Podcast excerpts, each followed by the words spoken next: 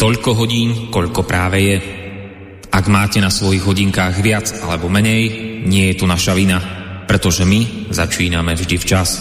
Ale nemôžeme zaručiť, že tiež včas skončíme. Začína sa totiž hodina vlka.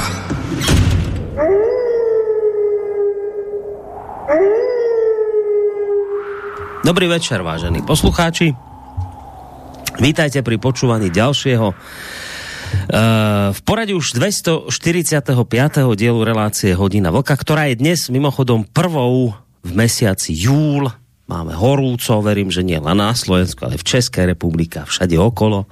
Krásne letné prázdniny sa nám začali, aj keď teda trošku záhradkári plačú, že teda veľké sucho je, čo je pravda. No, uh, čo chcem povedať na začiatku letných prázdnin? Pra, parafrázujúc nedávne slova českého premiéra Petra Fialu z jeho mimoriadného prejavu, aj mne sa po jeho vzore žiada povedať, že skôr ako sa so svojimi rodinami a známymi rozbehnete na dovolenky, kam si k moru či dohovor, radi by sme vám pravdivo povedali, že inak je všetko okolo nás riadne na houby, že vás po príchode z tej dovolenky zrejme doma nič dobré nečaká, ale aspoň vám to oznamujeme s úsmevom a hlavne pravdivo. Prečo tvrdím to, čo tvrdím? Odpoveď na túto otázku, že teda nič dobré nás nečaká, vám dá, myslím, dnešná relácia. Ale mne sa v tomto mojom úvode žiada, keď už hovorím o tom, že všetko ide ako nejak tak, ako naši českí priatelia hovoria, že všetko ide nejak tak do kytek, že nás teda nič dobré nečaká, len bieda a hnev, tak mne sa v tejto súvislosti práve dnes žiada pripomenúť jednu takú starú známu pravdu, že, že viete, ono, to s tým ľudstvom bolo vždy tak, že ľudia viackrát v dejinách nič dobré ich nečakalo, uh, žilo sa im ťažko a tí, ktorí im vládli, nie vždy povedané rečou našej prezidentky Zuzany Čaputovej, nie vždy citlivo vnímali problémy ľudu svojho a veľakrát sa nejako zásadne neobťažovali hľadaním riešení, ktorými by podaným uľavili. Niekedy to bol prostě zámer ukázať, kto je tu pán a kto je ten, kto bude a musí poslúchať. No a inokedy len možno totálna otrhnutosť vládcov od reálneho života, ktorý sa odohrával za múrmi zámkov, kaštielov, hradov, ktorých si pánstvo užívalo. Známa veta, že keď nemajú podaný na chlieb, nech jedia koláče, je myslím dobrým príkladom toho, o čom teraz hovorím. O tej otrhnutosti vládárov v minulosti. No a teraz vám dlžím odpoveď, že prečo ja vlastne vôbec toto všetko spomínam, tieto historické udalosti a tak nejak to prevezujem s tým, s tým fialom nešťastným. No už, eh, musím povedať, že trošku tým, čo sa vám teraz chystám povedať, obehnem trošku čas. Eh, skôr táto udalosť, ktorú chcem teraz vám popísať, by sa skôr hodila v závere tohto mesiaca, ale som zistil, že rodina rozhodla, že v tej dobe budem na dovolenke, takže by som vám to nestihol povedať, vtedy, keď to bude najaktuálnejšie, to je jedna vec. Druhá vec je ale aj tá, že ono to v podstate aktuálne je, lebo to súvisí s mesiacom júl, ktorý sa nám práve dnes začal, aj keď teda aktuálne to bude 30. júla. Ale ono to v podstate aj súvisí s našou témou, lebo tu sa už ukazuje v tejto relácii, že vždy všetko so všetkým súvisí. Takže z týchto dvoch dôvodov som si rozhodoval, som si tak povedal, že vám túto udalosť pripomeniem v úvode dnešnej relácie Hodina Vlka. No, totižto koncom tohto mesiaca júl uplynie 603 rokov od udalosti, ktorá sa odohrala v dnešnej Českej republike a ktorú poznáme pod názvom Prvá pražská defenestrácia. Veľmi dobre viete, čo je to za udalosť. Ona sa zapísala do histórie ľudstva naozaj krvavým písmom, keď vlastne rozhnevaný dav povyhadzoval z okien radnice členov rady nového mesta pražského vrátane Richtára. No oni nie len, že ich vyhodili z okna, ale tam ešte nejaké tie kopie nastrčili a meče a ten, kto sa nenapichol pri páde z okna, tak ho potom dorazili na zemi. No nič príjemné, prostě hrozné veci. Prečo k tomuto všetkému vlastne vtedy v tom stredoveku došlo? No už jednoducho povedané preto, lebo vtedajšia vládna moc sa rozhodla ignorovať potreby svojho ľudu, aj keď teda treba jedným dychom dodať, že v tomto prípade išlo skôr o náboženské než svetské potreby. Aj keď zase na druhej strane pravda je, že e, v stredovekých časoch e, bola náboženská otázka veľmi vážná záležitosť išlo v podstate o vyústenie napätej situácie, ktorá panovala v Čechách na sklonku vlády Václava IV., kedy sa nespokojní stúpenci upáleného majstra Jana Husa búrili postupne po celej krajine. No a český kráľ Václav IV., ktorý spočiatku sympatizoval s reformným hnutím Jana Husa, neskôr ustúpil tlaku Vatikánu, ako aj tlaku svojho brata rímskeho a uhorského kráľa Žigmunda Luxemburského a na novomestskú radnicu dosadil nových radných pánov, teda konšelov, ktorí boli nie zrovna priateľsky nastavení voči stúpencom Jána Husa, takzvaným husitom. No a tak ľud pražský ktorý sa navyše búril aj preto, že kráľ dal zavrieť do žalára niekoľkých účastníkov demonstrácií protestujúcich proti zákazu svetého príjmania pod obidvoma spôsobmi. To bolo vlastne príjmanie nie len ten hostie toho chleba, ale aj teda e, vína. Tak podstate dnes sa historici zhodujú v názore, že toto boli dôvody, ktoré nejak tak bublali v tom národe, nevali tých Pražanov hlavne. Ale že teda tá posledná kvapka, takéto, už máte ten hrniec plný, ale ešte treba posledná kvapka, tak tí historici sa zhodujú v názore, že v podstate ten rozhňavaný dav, v ktorom to už bublalo dlho, dala do pohybu reč plameného kazateľa Jana Želivského, ktorý mimochodom, ak sa nemýlim, má aj stanicu metra v Prahe, Želivský. No a toto vám bol chlapík, taký, taký radikálny kazateľ, podľa mňa ešte hádam aj radikálnejší ako Jan Hus, kázal veriacim v chráme Pany Márie Snežnej. No a on mal mať takú nejakú kázeň, ktorou tých ľudí vyprovokoval, oni chytili tam tie kosy a cepy a neviem čo všetko a išli na radnicu. Zajímavé, že túteho kázeň mal vraj celkom verne zachytiť slávny film, možno si naň spomínate, mnohí ste ho videli, to bolo tak viacej filmov, jeden bolo Jánovi Husovi a potom aj o Jánovi Žižkovi. Uh, film režiséra Otakára Vávru, z ktorého by som vám teraz rád pustil práve tú časť, kde sa tento kazateľ Želivský prihovára veriacim, ktorí potom po jeho kázni vtrhnú na radnicu a povyhadzujú tam tých nenávidených konšelov spolu s Richtárom z okien. Poďme si pustiť toho nešťastníka Želivského. Dnešní svět se v pravdě podobá bouřlivému moři, plnému dravých ryb, které požírají jedna druhou, každá podle síly své. Velké požírají menší a malé ty nejmenší. Tak i na tomto světě požírá mocný slabé a boháč chudé. Tak je to.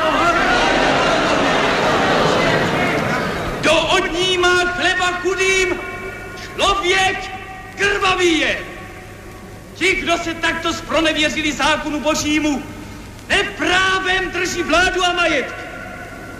Pouze ti, kdo skutečně pracují, žádají právem chléb náš vezdejší dej nám dnes. Ale ostatního jedí jako zloději a lupiči. Ale běda vám, dravci, jež se cítíte krví podaných, jež se krátí v nové vaší moci. Je dobře znáte ty vyděrače a zloděje obce. Král je dosadil na radnici proti vůli pražského lidu. A teď sedí nad městem jako ropuch jedovaté napravení a jed, až zkáza z nich vychází. Takhle mě poznamenali, že jsem se proti ním ozval. Až se můžeme od těchto tyranů dočkat spravedlnosti. Už pojďme tedy na radnici a osvoboďme naše bratry.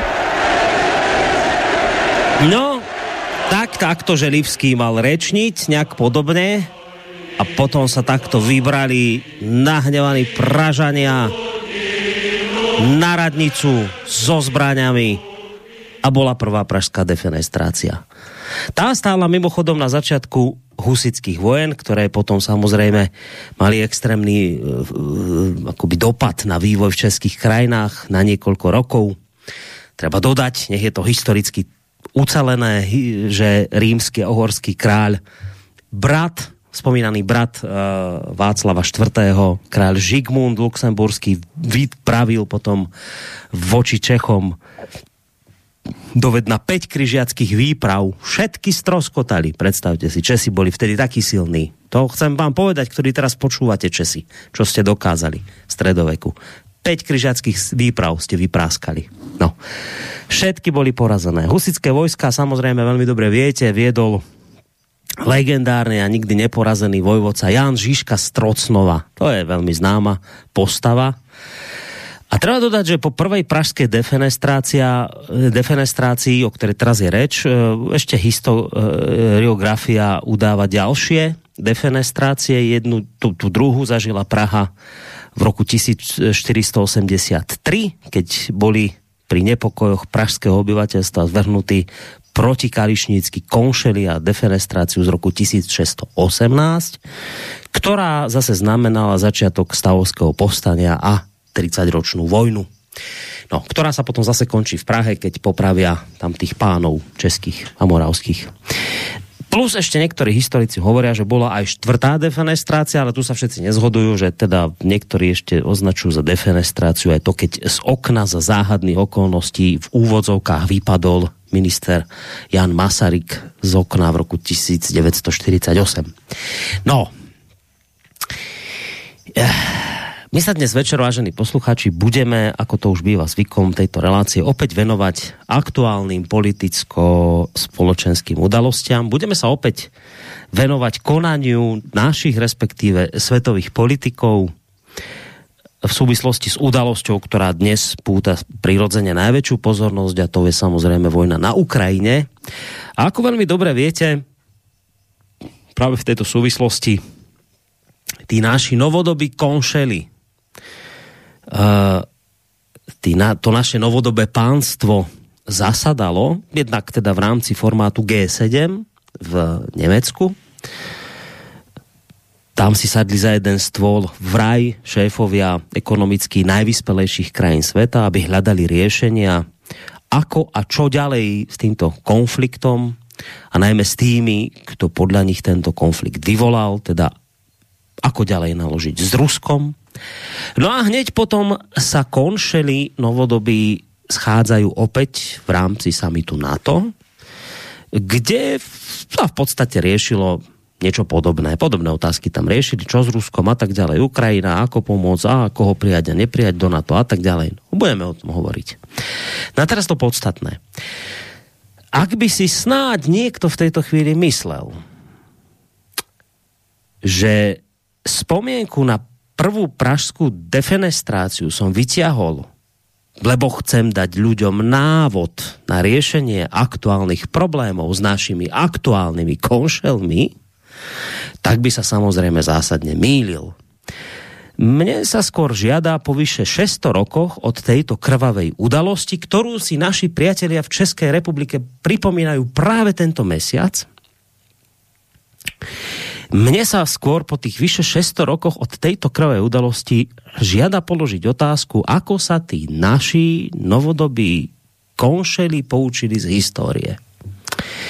Ale predovšetkým, ako a či sa v niečom zmenili vo vzťahu k načúvaniu problémov ľudí a predovšetkým k hľadaniu riešení, ktoré by reálne dokázali ľuďom v ťažkých časoch pomôcť. Lebo my sme dnes v, čas, v ťažkých časoch, však nakoniec o tom hovoril pán Fiala, ktorého som tu spomínal, že nič dobré nás nečaká ľudia. Tak, tak čo tí novodobí konšeli v porovnaní s tými stredovekými? Poučili sa, počúvajú dnes volanie ľudu, hľadajú riešenia, ako tomu ľudu pomôcť.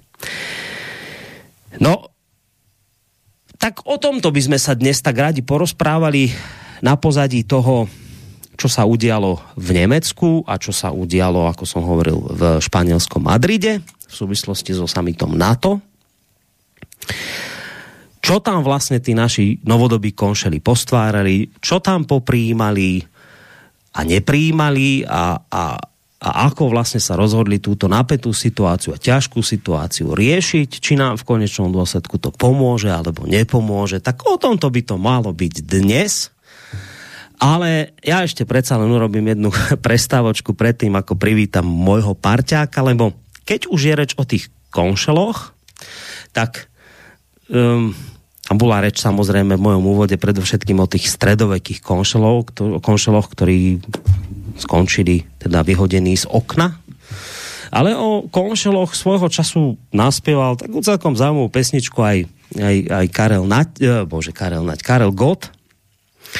A tak som si povedal, že táto pesnička by mohla byť taká pekná bodka za týmto úvodom a zároveň aj taká, taký dobrý mostík e, k prepojeniu tých stredovekých konšelov s tými novodobými konšelmi a vôbec prepojeniu k tomu, čo vlastne on tam v tej pesničke spieva. Však nakoniec započúvajte sa do tých slov. On by chcel proste, aby tí konšely priniesli ráj, aby bolo dobre. Tak to sme chceli vždy v dejinách ľudstva. No. Tak tí stredoveky, asi sa im to veľmi nepodarilo, keď skončili ako skončili. A o tom, ako sa bude dariť a darí tým novodobým konšelom, o tom bude táto relácia. Ale až po úvodnej pesničke.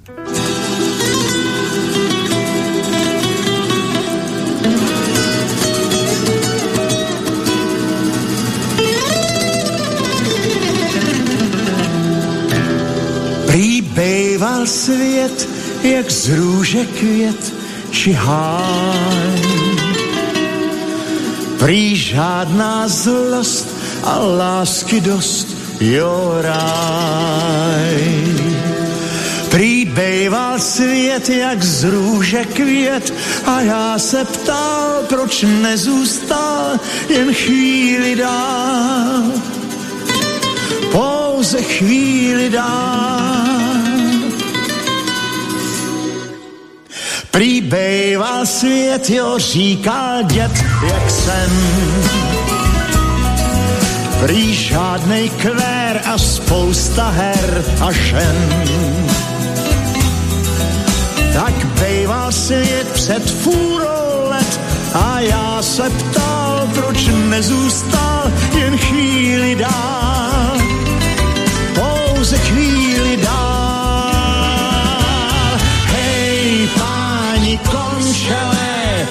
vyslyšte nevinný přání. Hej, páni končele, já bych chtěl na zemi ráj. Možná, že mám přání omšele, svět je však zlej a proto hej, páni končele, já bych rád měl ráj.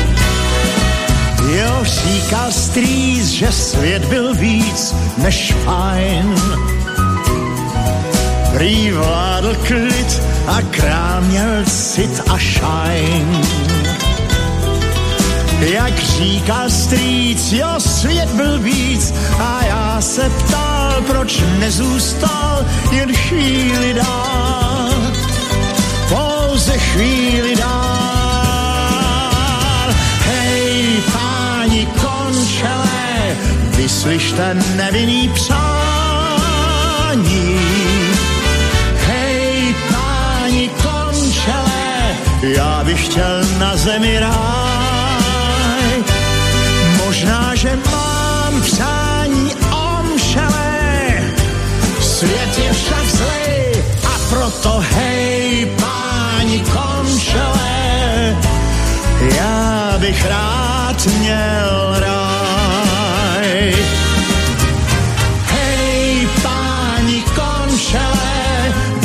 ta nevinný přání.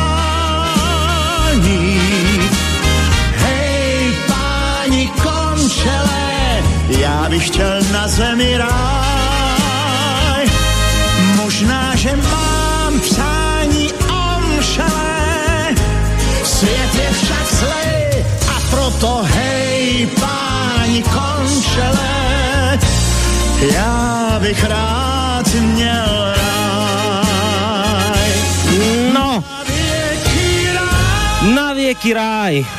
Vychcel Kaja Gott, ktorý už samozrejme nie je medzi nami, ale teda zaznelo to celkom jasne. Svet bol kedysi krajší, v raj, tak spomínal deda Stríc. Dnes už očividne nie. A teda Karel tak nejak chcel tým konšelom novodobým dohovoriť, že počujete, nič nechcem, len raj od vás, nech je dobré. No, tak ideme sami o tých našich novodobých konšoloch aj na pozadí tých stredovekých trošku porozprávať.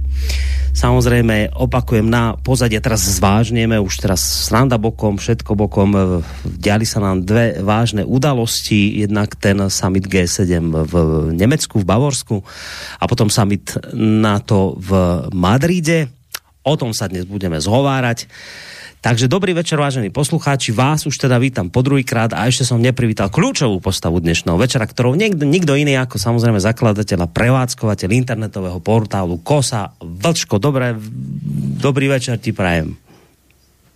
Dobrý večer do Pánský Bystrice, Korísku, tobě a především eh, dobrý večer všem našim posluchačkám a posluchačům Slobodného vysílača, speciálně hodiny velká, ať už jsou na země kvůli kdekoliv jsi to dneska opravdu vzal ze široka, e, když jsi mluvil o tom ráji, jo, tak lidi, jak známo, už v ráji byli a pálilo je dobrý bydlo.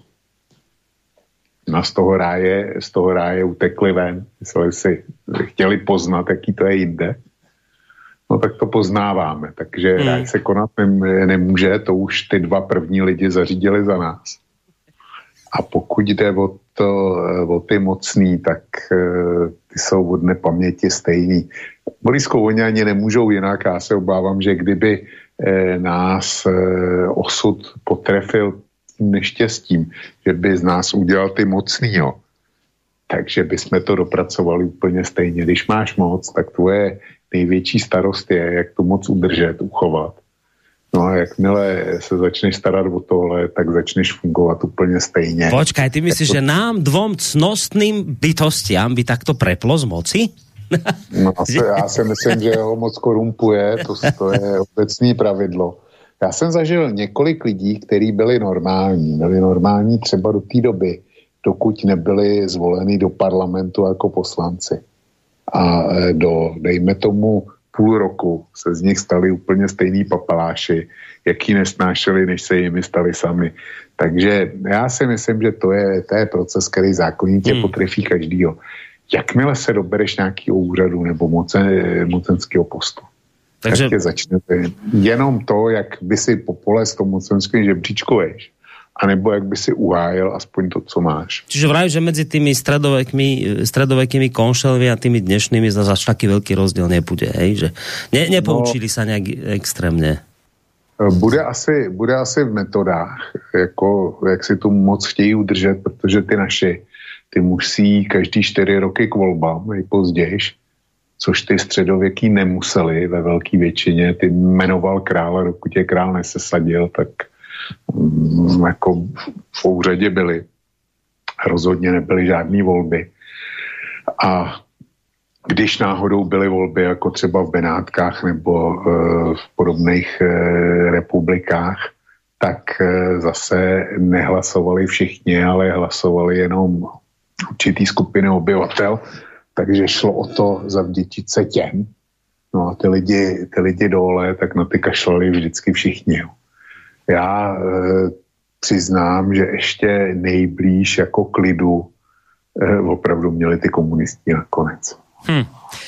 No, uh, Zmenili sa metódy nielen vládnutia konšelov, ale teda aj metódy, akými môžeme my s tými konšelmi naložiť. Už tie stredoveké metódy, že by sme ich teda povyhadzovali z okien, to asi teda by nebolo riešenie. Aj keď sú ľudia, ktorí vravia, že bolo by spraviť štvrtú, respektíve piatú defenestráciu, pokiaľ ide o teda Českou republiku, ale treba povedať, že tie defenestrácie naozaj až, až tak nejak pozitívne nekončili, nejaké zmeny pozitívne nepriniesli, čiže chcem celkom vážne povedať, že toto asi cesta nebude. Aj keď teda už sme v viacerých reláciách hovorili o tom, že schyluje sa to k tomu, že teda neviem, že zrovna k defenestráciám, ale k takým tým občianským nepokojom, dokonca možno až k občianským vojnám, že k tomu my už nie sme až tak vočko veľmi ďaleko. No, my, já si myslím, že my, jako na Slovensku a v České republice, tak my k tomu daleko jsme. To, to rozhodně, to rozhodně, jo. Ale když si přečteš data ze Spojených států a ty víš, že jsem viděl takový souhr eh, v týdnu a ten byl, ten byl velmi, na jednu stranu velmi přesvědčivý a na, na, na druhou stranu velice děsivý, jak vypadají, jak se radikalizují nálady ve Spojených státech. Ale ono to není jenom ve Spojených státech. Eh, když se podíváš na, do Polska, tak eh, tam v podstatě národ rozdělený taky na dvě nesměřitelné poloviny. A stejně jako v Americe, jediné, na čem se můžou shodnout, je téma Rusko, jinak jsou znepřátelení, že, že už zbývá jenom, jenom eh, to, aby někdo eh, první vystřelil na ty na druhé straně a pojede to. Jo, to ta radikalizace tady, tady napříč západem a e, u nás samozřejmě se ty fronty taky, taky rozdělují.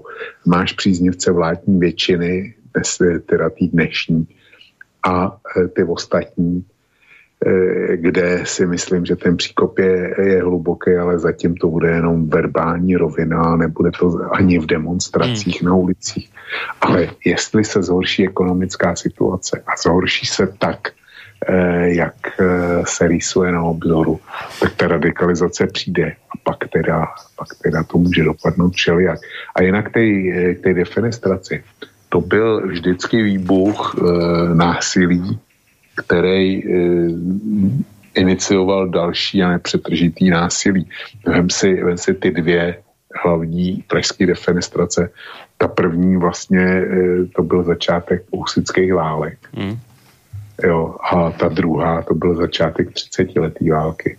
Chceme něco takového zkoušet? No, otázka je, či na, tí naši novodobí konšeli robia všetko preto, aby ľudia ani vôbec nemali myšlienku na niečo takéto, vieš, že či naozaj sa snažia zmierňovať to napätie, hľadať riešenia, ako v súčasnej situácii pomôcť ľuďom. Áno, oni, tí novodobí konšeli typu pán Fiala, hovoria o tom, že my vás nenecháme padnúť, my v podstate už ani nespíme, my už iba hľadáme riešenia a bojujeme za vás a máme dobré správy a tak. Ale to sú reči. A teraz, že čo činy? No tak my to skúsme si to tak pozrieť na tých dvoch udalostiach, ktoré sa teraz udiali, že čo teda tí naši novodobí konšeli, ako sa vlastne zachovali. Či, či prispeli k tomu, aby ten ľud naozaj upokojili, ale činmi konkrétnymi, alebo naopak príjmajú rozhodnutia, ktorými len všetko zhoršujú. Tak to je práve tá hlavná pointa aj toho, čo som chcel v tom úvode povedať, na pozadí toho, čo sa budete si vlastne pripomínať, tú defenestráciu, tak, tak poďme sa o tých novodobých porozprávať.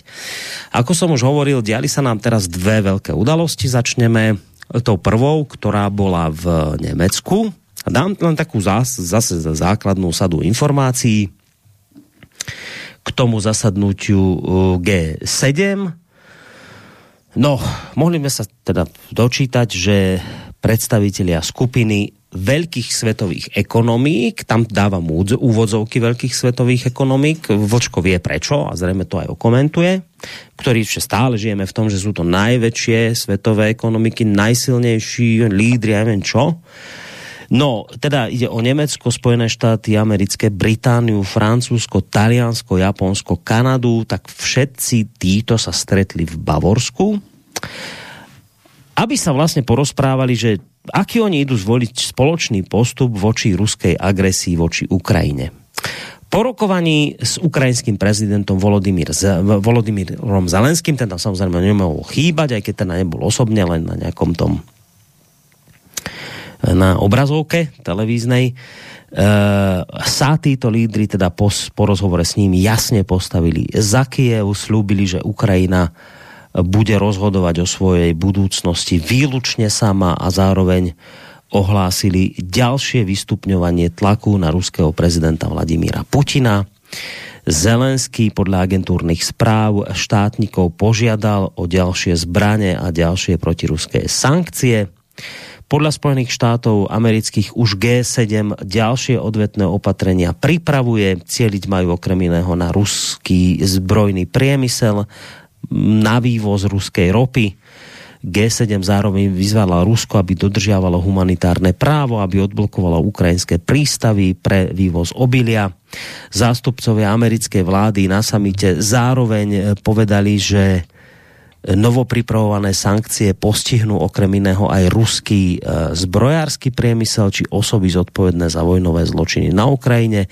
Možnosťou má byť aj zavedenie cenového stropu na ruskú ropu. Ale toto opatrenie zatiaľ ešte teda nemá jednoznačnú podporu Európskej únie. A už v nedelu americký prezident Biden ohlásil, že Spojené štáty, Kanada, Británia a Japonsko zakážu zároveň dovoz zlata z Ruska a že sa k opatreniu pridajú aj zvyšní členovia G7. Lídry ďalších európskych krajín sú takémuto nejakému kroku tiež naklonení, ale teda pred konečným rozhodnutím musí padnúť rozhodnutie na celoevropskej úrovni. No a treba dodať ešte záverom, že do dejiska konania tohto samitu e, v nemeckom Elmau prišli aj zástupcovia Indonézie, Indie, Juhoafrickej republiky, Argentínie, Senegalu, s ktorými G7 rokovala o energetickej bezpečnosti, o ochrane klímy. No a podľa kancelára nemeckého má účasť týchto krajín ukázať jednotu demokratického sveta v spoločnom vyhlásení potom G7, EU, Argentína, India, Indonézia, Senegal a Juhoafrická republika uviedli, že chcú urýchliť prechod ku klimaticky neutrálnemu hospodárstvu a zároveň si zabezpečiť energetickú bezpečnosť. No a v dokumente sa štátnici prihlásili aj k, ku klimatickým záväzkom a slúbili, že budú hľadať možnosti, ako pri existujúcej výrobe energie znížiť produkciu uhlíku. No, Skrátka, dobre. Toto všetko, čo som prečítal, to bola nejaká agentúrna správa, zaobalená kadejakým balastom. Tak teraz urobme to takto. Celý tento produkt, ktorý nám tu pristal uh, po samite G7, si teraz očistíme od tohto pozlátka, ktoré tu a toho balastu, odbalíme ho zo škatule z nejakej tej ochrannej fólie, ktorú to na sebe má. Zkrátka všetky tieto veci odhoďme a bavíme sa o podstate. O podstate toho, čo nám vlastne v rukách ostalo, čo reálne nám G7 summit priniesol. Takže uh, inými slovami, na čom sa tam tí lídry vraj ekonomicky najvyspalejších krajín sveta, na čom konkrétnom sa tam títo ľudia dohodli? Vlčko. Eh, Borisku, tam z toho komuniké, co si četl, tak eh, z toho podstatných věcí je opravdu málo. Je tam spousta tlachů a těch eh, informací je po skrovnu. Já nevím, jestli se zachytil, zachytil dnešní fleše odpolední, kterou jsem vydal. Mm-hmm. Jedna, z, jedna z nich je, se týká plynu a společnosti Uniper, to je mm-hmm. druhá. A e, ta první byla, e, nesla název Flash, už to ví i Wall Street Journal. Jo.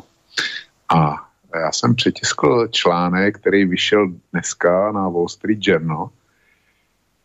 A ten, e, ten článek má nadpis e, Ekonomicky fantazijní summit G7 a podtitulek Západní vůdci projevili nové vojenské odhodlání, ale stejné iluze o inflaci a energetice.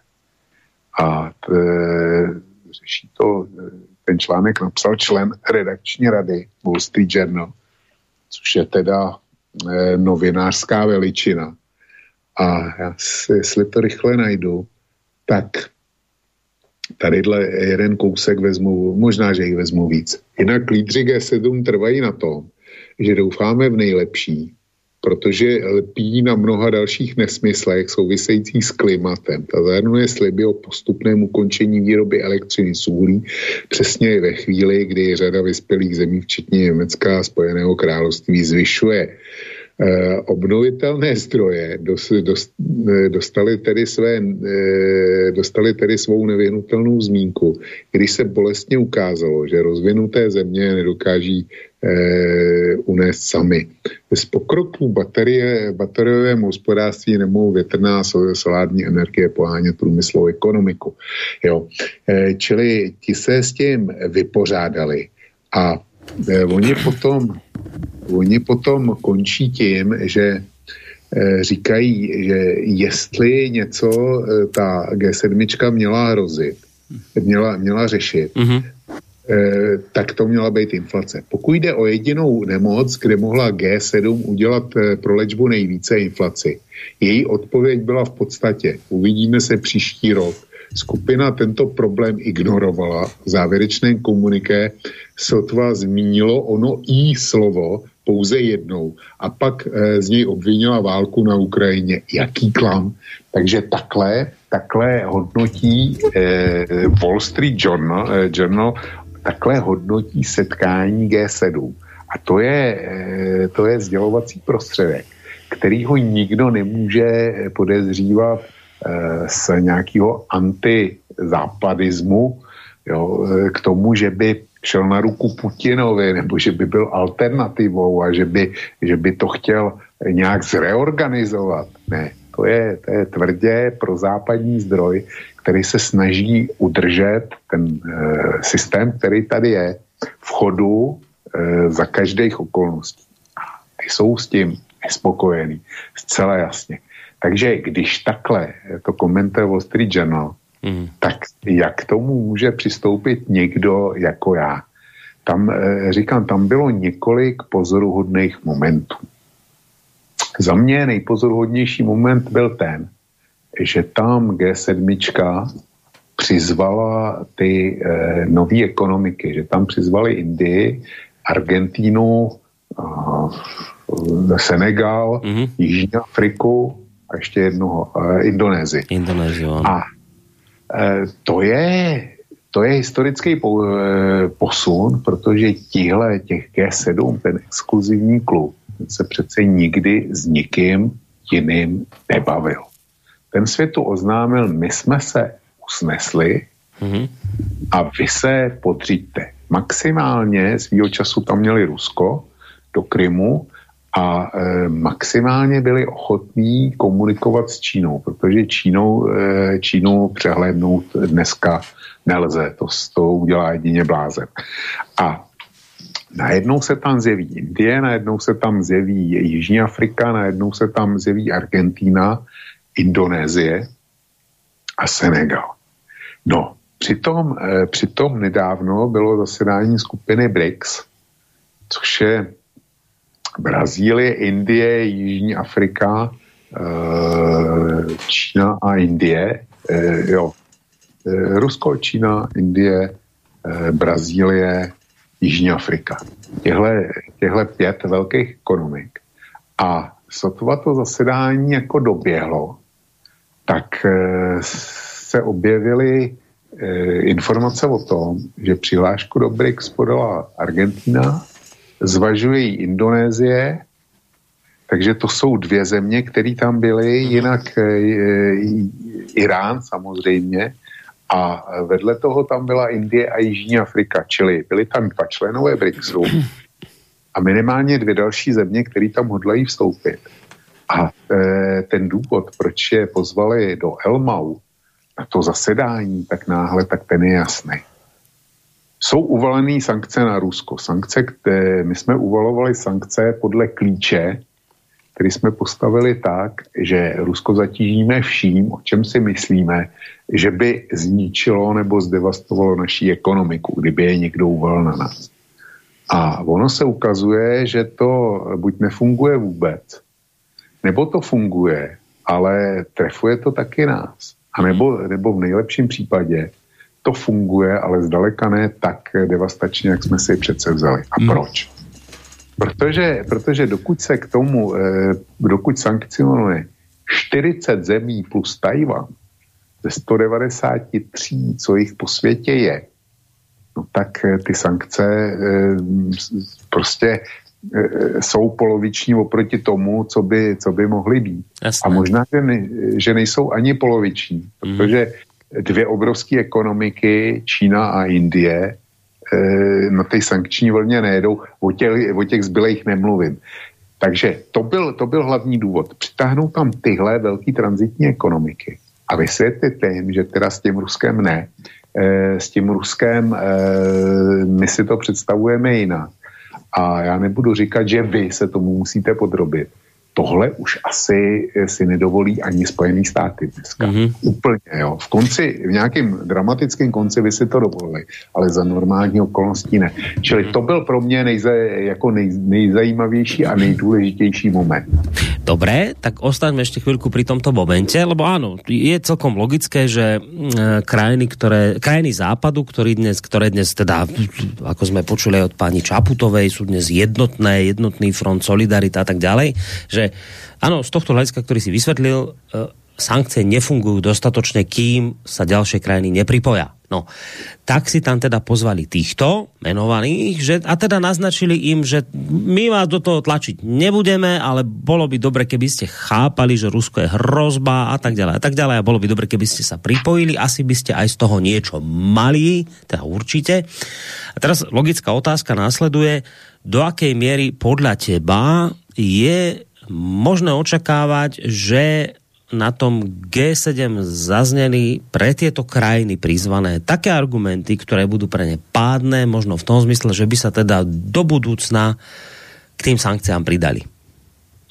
Borisku, to bych taky rád věděl a já ty argumenty eh, bych definoval asi takhle. Zcela evidentně nás jako Západ tyhle státy a ty, ty další fázy a v Africe, v Jižní Americe, který se nepřipojili těm, sankční, eh, k těm sankcím, tak nás nemají rádi. To je, to je, eh, to je axiom. Nás prostě nemají rádi. Jinak by to udělali. Mm-hmm. A, ale mají rádi naše peníze.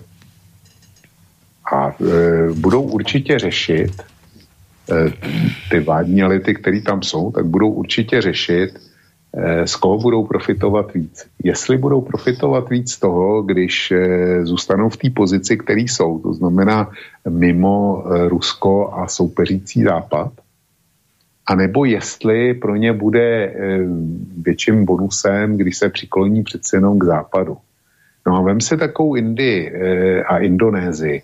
Indie tam má miliardu obyvatel. Indonésie, já nevím, jestli má 400 milionů nebo 300 milionů obyvatel jedna z, nejli, z nejlidnatějších zemí na světě, prostě hodně set milionů a, a obě ty země jsou energeticky chudí. Obě potřebují dovážet e, spoustu energie, jak ropy, tak plynu. No a e, co jim může nabídnout, nabídnout v tomto směru Západ? Západ žádný energetický zdroje nemá a ty, který má, tak bude, bude potřeba zejména pro sebe. Takže oni jsou odkázaní na dovoz buď z Blízkého východu, a nebo e, z Ruska. Z Blízkého východu, tím, jak se odstřiháváme od e, ruských energetických zdrojů, no tak se tlačíme ke zbylým dodavatelům, který právě zásobují tyhle z té ekonomiky. A když se tam tlačíme, tak co se děje? Tak se zvyšuje cena, protože e, Saudi a Katařani ty mají dlouhodobé smlouvy a e, aby jsme se tam dostali taky na trh, by nám něco dali, tak e, musíme přeplatit i stávající odběratele. Takže zvyšujeme Indonésii a Indům e, ceny, za který nakupují. Jenomže oni dohromady mají skoro miliardu a půl obyvatelstva. To je víc než, e, o polovic víc než celý slavný západ. No a e, potřebují toho mnoho, tudíž každý dolar e, ceny navíc, tak oni e, krvavě cítí. No a na druhé straně Rusko, který má obrovský zdroje a protože přesměrovává prodejní toky, tak je ochotný prodávat ze slevou. A to ze slevou poměrně velkou. No a teď ty Indové a Indonézani a Číňani, teď by byli blázni, eh, teď by poškozovali sami sebe, kdyby to nekupovali. Takže já, eh, já nevím, co, co jim Západ může nabídnout. Oni tam v tom, co si neříkal, tak oni tam odsouhlasili ještě jednu věc. A sice eh, uvědomují si, že je tady nějaká Čína ze svou strategií té hedvábní stezky a velkou, velkýma investičníma prostředkama speciálně do Afriky a do Latinské Ameriky. A e, Západ se rozhodl tomu čelit a e, pánové se tam dohodli, že snad vytvoří speciální fond, investiční fond, a teď já nevím, jestli to bylo 400 nebo 600 miliard, eur, eh, miliard dolarů. Obrovská suma, na jednu stranu obrovská suma. A z toho jako se Západ chce znovu dobře zapsat eh, v Africe a v Latinské Americe a taky let kde v Ázii. No jo, ale eh, přestože to je obrovská suma, že dejme tomu, že to je těch 600 miliard dolarů. Vzpomínáš si ještě, kolik jsme říkali, že Eh, říká Ukrajina, že bude potřebovat na obnovu svý země po skončení války. Jaký bilion? Bilion eur. Bil, bilion, bilion. Bavíme se o bilion. Bilion, bilion eur. No. A bilion eur, dejme tomu, je téměř dvakrát více, než celá tahle obrovská investiční akce, investiční záměr. Akce zatím ne. Je to, je to záměr tak jenom Ukrajina si nárokuje e, podporu ve výši skoro dvakrát tolik, co jako Západ chce investovat e, do e, svého goodwillu a do svý nový budoucí prestiže ve třetím světě. Ten nepoměr je, je, je obrovský a já jsem zvědav, kde ten náš slavný, dneska zadlužený západ, protože to je, eh, oni o sobě říkají, že to je sedm nejrozvinutějších zemí světa. Čína se tomu vysmála, že jako eh, co teda je Čína, když tohle je nej, sedm nejrozvinutějších zemí světa. Ale já už jsem to kdysi psal ve dvou článcích, že tyhle země se chlubí tím, že mají dohromady asi 45% eh, procent eh, světového HDP to je, to je opravdu velká síla. Ale oni mají dohromady asi 57% eh, nebo kolik, eh, to číslo, za to bych ruku do ohně nedal, já jsem to rychle nenašel. Asi 57% světových dluhů, těch sedm zemí. A když k tomu připočteš ostatně pár dalších, deset dalších západních zemí, tak se dostaneš, e, tuším, na 70% světového zadlužení. Takže je to sice setkání sedmi velmi vyspělých zemí s velkou hospodářskou silou. Nicméně je to taky setkání nej, nejzadluženějších rozvinutých ekonomik. To je krásné, že to, no, teraz znám, že sa to nebude volať, že stretnutie ekonomicky najvyspelších, ale stretnutie najzadl, najzadlženejších krajín sveta. To, to je dobré toto, že by sa to malo premenovať, že stretnutie najzadlženejších. No, ale keby tu sedel Johnson, Boris napríklad tu v tejto relácii, tak ti povie, počujete, že to je strašné, čo vy tu tárate teraz. To sú také hrozné bludy. My, počujete, my sme tam naozaj ten Senegal a Juhoafrickú republiku tak vôbec nevolali, pretože ich potrebujeme na našu stranu. My sme tam s nimi riešili klimatické otázky. A a, a, a bezpečnosť energetickú a vôbec ich nepotrebujeme, lebo prečo? Lebo my máme nástroje, my ich nepotrebujeme, my máme nástroje ešte svoje, ktoré môžeme použiť proti Rusku. Vy ste nepočúvali, čo vám ten koroni čítal v úvode? Tak ja vám to pripomeniem. Teraz Boris Johnson strapatý sa rozčuluje a hovorí, že Tuto si prečítajte. Lídry G7 hovorili najmä o dvoch konkrétnych veciach, na ktoré chcú v rámci ekonomického zničenia Ruska cieliť a to je ruské zlato, ale predovšetkým zastropovanie cien ropy. Čiže inými slovami, Vočko, tuto Johnson sa mrví na stoličke nešťastný, že ho nepočúvame, že my ešte západ, my ešte máme množstvo pák, ktoré, ktorými môžeme tých Rusov zlikvidovať, keď budeme chcieť. Nepotrebujeme na to Senegal, ani Juhoafrickú republiku, ani Indonéziu, ani dokonca ani Čínu. Lebo čo? No, lebo ako sme už hovorili, USA, Kanada, Británia, Japonsko zakazujú ponovom dovoz zlata z Ruska a k tomuto opatreniu by sa najnovšie mali priedať aj zvyšní členovia G7 plus aj európske krajiny, ale ako som hovoril, tam ešte bude musieť padnúť nejaké jednotné rozhodnutie v rámci EÚ, ale zkrátka dobre je to na najlepšej ceste, že zakážeme ten dovoz zlata z Ruska tuto je hneď jedna vec, ešte sa vôbec nebavíme o rope, ešte sme len pri zlate. Tuto hneď máme prvú vec, kde tých Rusov udrieme riadne pod pás. No? No, já mám před sebou e, článek, který vyšel na e, finančním serveru Moneyme, e, e, moneymac.cz, e, ten článek, jak jsem, já tam nebyl uvedený autor, později jsem to dohledal a napsal ho pop ekonom Lukáš Kovanda. To je takový mladík, který všechno ví, všechno zná. Samozřejmě i vždycky jedině správný. A ten komentuje úplně všechno. A e, ten článek má nadpis Poslouchy. Summit zemí G7 ukazuje, že Západ už účinné sankce pro Rusko vyčerpal. Ekonomický a geopolitický význam skupiny G7 postupně upadá. Tak to je nadpis jo, toho, toho článku. Opakuju, napsal to Lukáš Kovanda, tak to hlavní ekonom eh, České Trinity Bank, což je malá banka, to, jako to. ale Lukáš Kovanda si pořád píše za jménem, že je člen Národní ekonomické rady vlády. Jo? Takže někdo, kdo je v odborném orgánu Fialovy vlády, tak konstatuje, že zápas, Západ už účinné sankce pro Rusko vyčerpal a že ekonomický a geopolitický význam skupiny G7 postupně upadá. Eh, já z toho článku nebudu číst, protože ono tam stejně nic zásadního schrnutého není, eh, nebo v tom schrnutí není, ale eh, se tam konstatuje, že Západ už dávno ekonomicky nedominuje, za prvé dokáže zpět získat ekonomickou sílu a tedy respekt ve světě. Jenomže jak to udělat, když je přestárlý, předlužený, maskují, maskující své potíže tištěným, e, tištěním peněz. Tak to se re, respekt nezíská. Musí se vrátit k práci, k vytváření hodnot a neží, nejen žít stále ze své historie a podstaty, na kterou navíc ještě jeho progresivní části populace nezřídka plive. Jo? To jsme si zažili u e, BLM.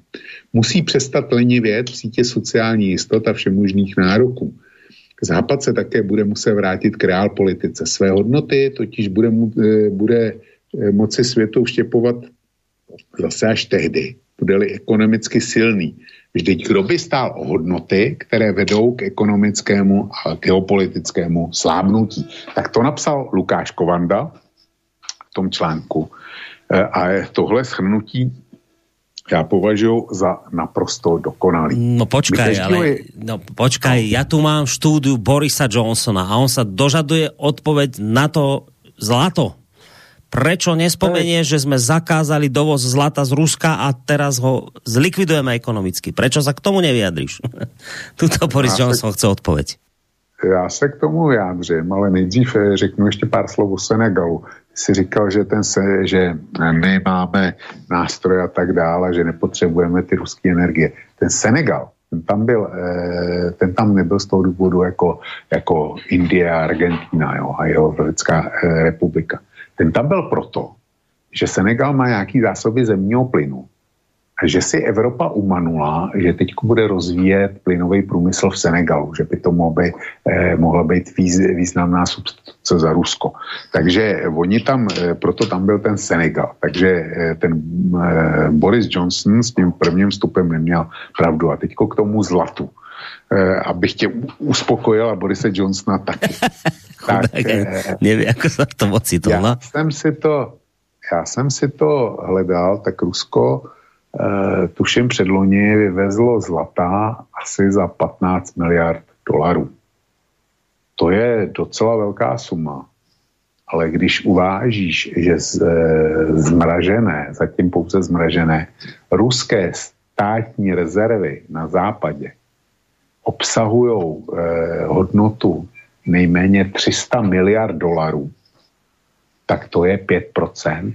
To je 5% toho, co bylo Rusku zmraženo na západě.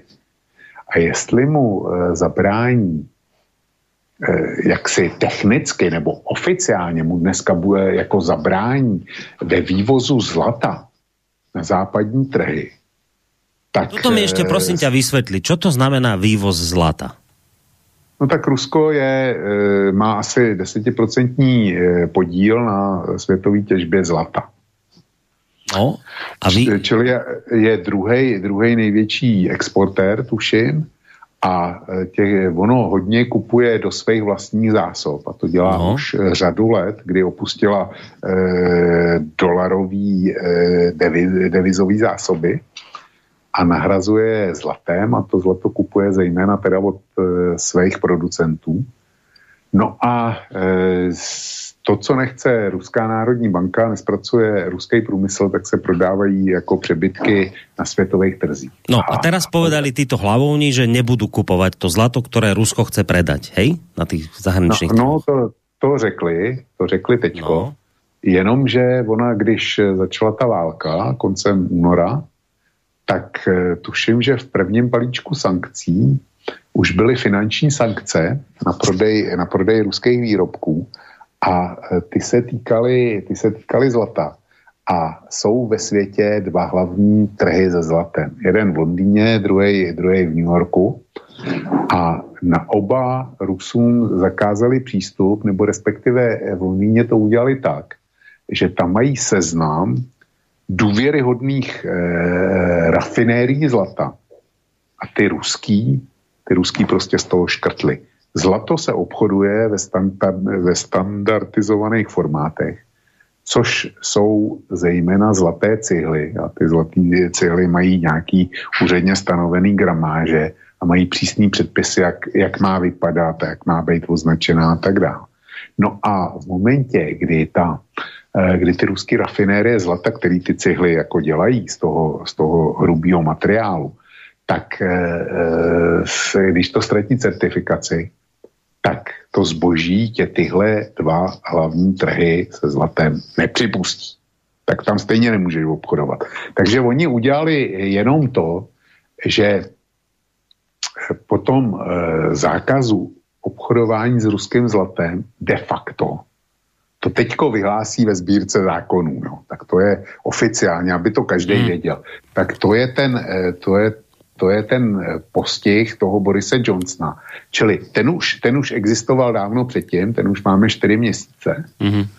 eh, technicky a teďko to, teďko to bude jenom jaksi oficiálně, ale zřejmě v tom nějaký zádrhel a já si, já zatím nevidím eh, jaký, protože Evropská unie, ta by, ta by to automaticky měla odmávnout jo, tohle opatření. A, a zatím, zatím je ticho po pěšině, žád, zatím žádný velký nadšení a zvedání, zvedání rukou. Takže si říkám, jestli takhle náhodou není problém, že zlato e, není primárně jenom to, co e, obchodují finanční instituce typu centrální banky nebo, e, nebo um, lidi, který, lidi a instituce, který kupují zlatý kov jako takové, jako eh, tezauraci prostředků. Ale zlato, eh, to je asi 10%, na tohle jde asi 10% světového obchodu se zlatem, toho reálného. A zbytek těch 90% tvoří potřeby šperkařství ve světě a především průmyslu. Protože dneska e, máš elektronika a mikroelektronika tak ta se bez zlata neobejde vůbec, protože všude jsou potřeba zlacený kontakty. Mm-hmm. A to je ve velkým a teďko e, spousta toho zlata se jako ztratí, jo, protože e, byť se každý dneska snaží recyklovat elektroniku, tak ani zdaleka e, veškerá elektronika e, právě kvůli zlatu a tantalu a paládiu a já nevím, kvůli čemu ještě všemu, kvůli těmhle, těmhle kovům, tak eh, se recykluje, aby se těžili druhotně. No ale eh, ne každý starý mobil skončí v nějakém tom recyklačním středisku, spousta jich skončí někde na skládkách nebo do ví kde. A, a to, jsou, to jsou ztráty, které musí být nahražený nový, novou produkcí. Mm-hmm. No a jestliže tě vypadne druhý největší exportér, zakážeš si ho, tak on to ten trh pozná. Mm-hmm. A dneska dneska třeba zlato odepsalo docela dost a odepsalo eh, nikoli v tím, že by eh, Rusko nemohlo obchodovat, to by spíš mělo hnát ceny na druhou stranu. Ale bylo to zavedené tím, že Indie, která je, je po Číně druhý největší eh, spotřebitel zlata, protože eh, v Indii se potrpí na zlatý šperky, tam je to hlavně o šperkařství, tak eh, Indie dneska, dneškem počínají dovedla speciální clo na dovoz zlata. Nevím proč, to jsem neskoumal, akorát jsem zachytil to, že eh, pád, dnešní eh, pád cen zlata byl způsobený těma indickýma clama. Já si to neumím vysvětlit, do detailu jsem nešel, ale je, Indie zavede cla a zlato jde dolů. A to jsou cla. Teď si, teď si představ, že Rusko řekne, dobrý, fajn, tak já nebudu uh, to zlato dodávat vůbec. Tak co se asi stane? Uh, no ekonomicky ho to poškodí, no veď o to nám ide. Keď mu zabráníme to zlato vyvážať, teda predávať, no tak tým mu ušetříme ďalšiu fatálnu ranu, nie? Však o to ide. Já si myslím, že e, ta fatální rána se nebude konat protože Rusko eh, má peněz dost a Rusko nepotřebuje, nepotřebuje podle mě těch 15 miliard. To je, to je záležitost, eh, jestliže mají Rusové zatím z vývozu energetických uhlovodíků skoro miliardu eur denně, tak, to ne, tak je to tak maximálně 14 dní eh, jejich energetického vývozu. Jo. Tak to s ruskou ekonomikou nezatřese. Naopak eh, si myslím, že by to zatřáslo se světovými ekonomikama, protože by začal scházet další materiál. Ale ono to nebude třeba. Protože tady máme, máme tady velký spotřebitele zlata, už jmenovanou Čínu, jmenovanou Indii, přidej si k tomu celý Blízký východ, všechny ty eh, arabské země, ty trochu bohatější, anebo země jako Egypt, kde máš nějakou střední třídu a vyšší třídu a ta taky má ráda zlato. Přidej si k tomu Turecko, o kterém platí to tež. A to všechno jsou velký trhy. A vedle toho v Dubaji. Dubaj se stává dalším finančním centrem. O tom se moc nemluví, ale já jsem psal článek o, o tom, jak Rusko řeší například pojištění svých lodí, protože to je ze západu taky sankcionovat. No a ukázalo se, že eh, jedna velká indická pojišťovací společnost tak založila firmu Dubaji, No a ona to pojišťuje tahle, tahle dubajská společnost, ruskou flotilu. A ono to je nejenom, nejenom uh, o pojištění, ono to je i o trhu se zlatem. To je trh, eh, světový trh číslo 3. A zřejmě stáhne teda tu ruskou nabídku. A e, jsou to i finanční trhy. To, že Západ zmrazil ty ruské státní rezervy, tak jsme už několikrát prohlásili, že se tím střelil e, takzvaně do vlastní nohy. Protože samozřejmě všechny státy světa si uvědomili, že Západ překročil, e, překročil všechny dosavadní zvyklosti. A to pro, pro vládnoucí elity smrtelně nebezpečným způsobem. A tudíž, že e, tyhle začnou hledat nějaký mechanismus. No a Dubaj nebo někdo právě v tomhle regionu, který je bohatý na ropu, ať si Spojený státy zkusí vedle, vedle toho, že zakázali vývoz ropy z Venezuely, z Iránu, z Ruska, o tom ještě budeme mluvit, tak ať si zkusí uvalit vývoz ještě eh, zákaz vývozu na, na ropu z Blízkého východu. A pak, eh, pak teda můžeme, můžeme eh, znova začít pěstovat koně a voly, aby jsme měli co zapře, zapřáhnout do žebřiňáku. No, no. čiže Dobre, takže to vrátim späť k tomu úvodnému slovu. Bavíme sa tu o novodobých konšeloch, ktorí teda majú hľadať riešenia, ako teda vyriešiť situáciu, ktorá je pre nás bolestná, tak, aby sa tým ľuďom uľavilo a nie, aby im zhoršili už tak ťažkú situáciu. Takže keď sa bavíme o prvej takej tej prelomovej veci, ktorú tam mali prijať, a to je teda to, zastavenie vývozu zlata, tak jednou vetou, ak som to správne pochopil, ty si povedal, že vyriešili to tak, že si vlastně strelili do kolena. To se, to se teprve ukáže, to nemusí být pravda. Je to, je to docela pravděpodobný, ale já říkám něco jiného. Já říkám, že je to plácnutí do vody, protože to už bylo vyhlášený e, někdy první měsíc po zahájení téhle války. Fakticky. A dneska to jenom jako veřejně, veřejně e, vyhlásili, zveřejnili to, že to, je, že to tak je a dělají z toho Bůh víc. No dobré, ale keď je Rusko druhý, druhý si vravel najväčší vývozca zlata, ano. tak akože keď stopneš, e, teda nebudeš brať zlato od neho, tak ty potrebuješ práve na tú elektroniku do tých mobilov a do neviem čoho všetkého to zlato potrebuješ. No tak to logicky ti potom bude chýbať, keď si ten vývoz, ten dovoz vlastne ty zakážeš, nie? Alebo máme, no, kde, to, máme kde to nahradiť, to Rusko? No, e, nahradit. Nahradit ho můžeme tím, že, že prostě vytlačíme, nebo pro průmyslový potřeby budeme, budeme potřebovat eh, víc zlata, který je dneska používán třeba pro šperkařství. A tím pádem, tím pádem hmm. vyženeš, vy, vyženeš jeho cenu, takže, takže si způsobíš eh, problém. Nicméně eh, přehlížíš ten trh v Dubaji, kam podle mě eh, ruský zlato bude proudit a kde eh, průmyslový koncerny si hold koupí v Dubaji Eh, to zlato jako nějaký zlato, bude certifikovaný Aha. jako a bude, bude nějaký, jo. A eh, se, obejde se to takhle.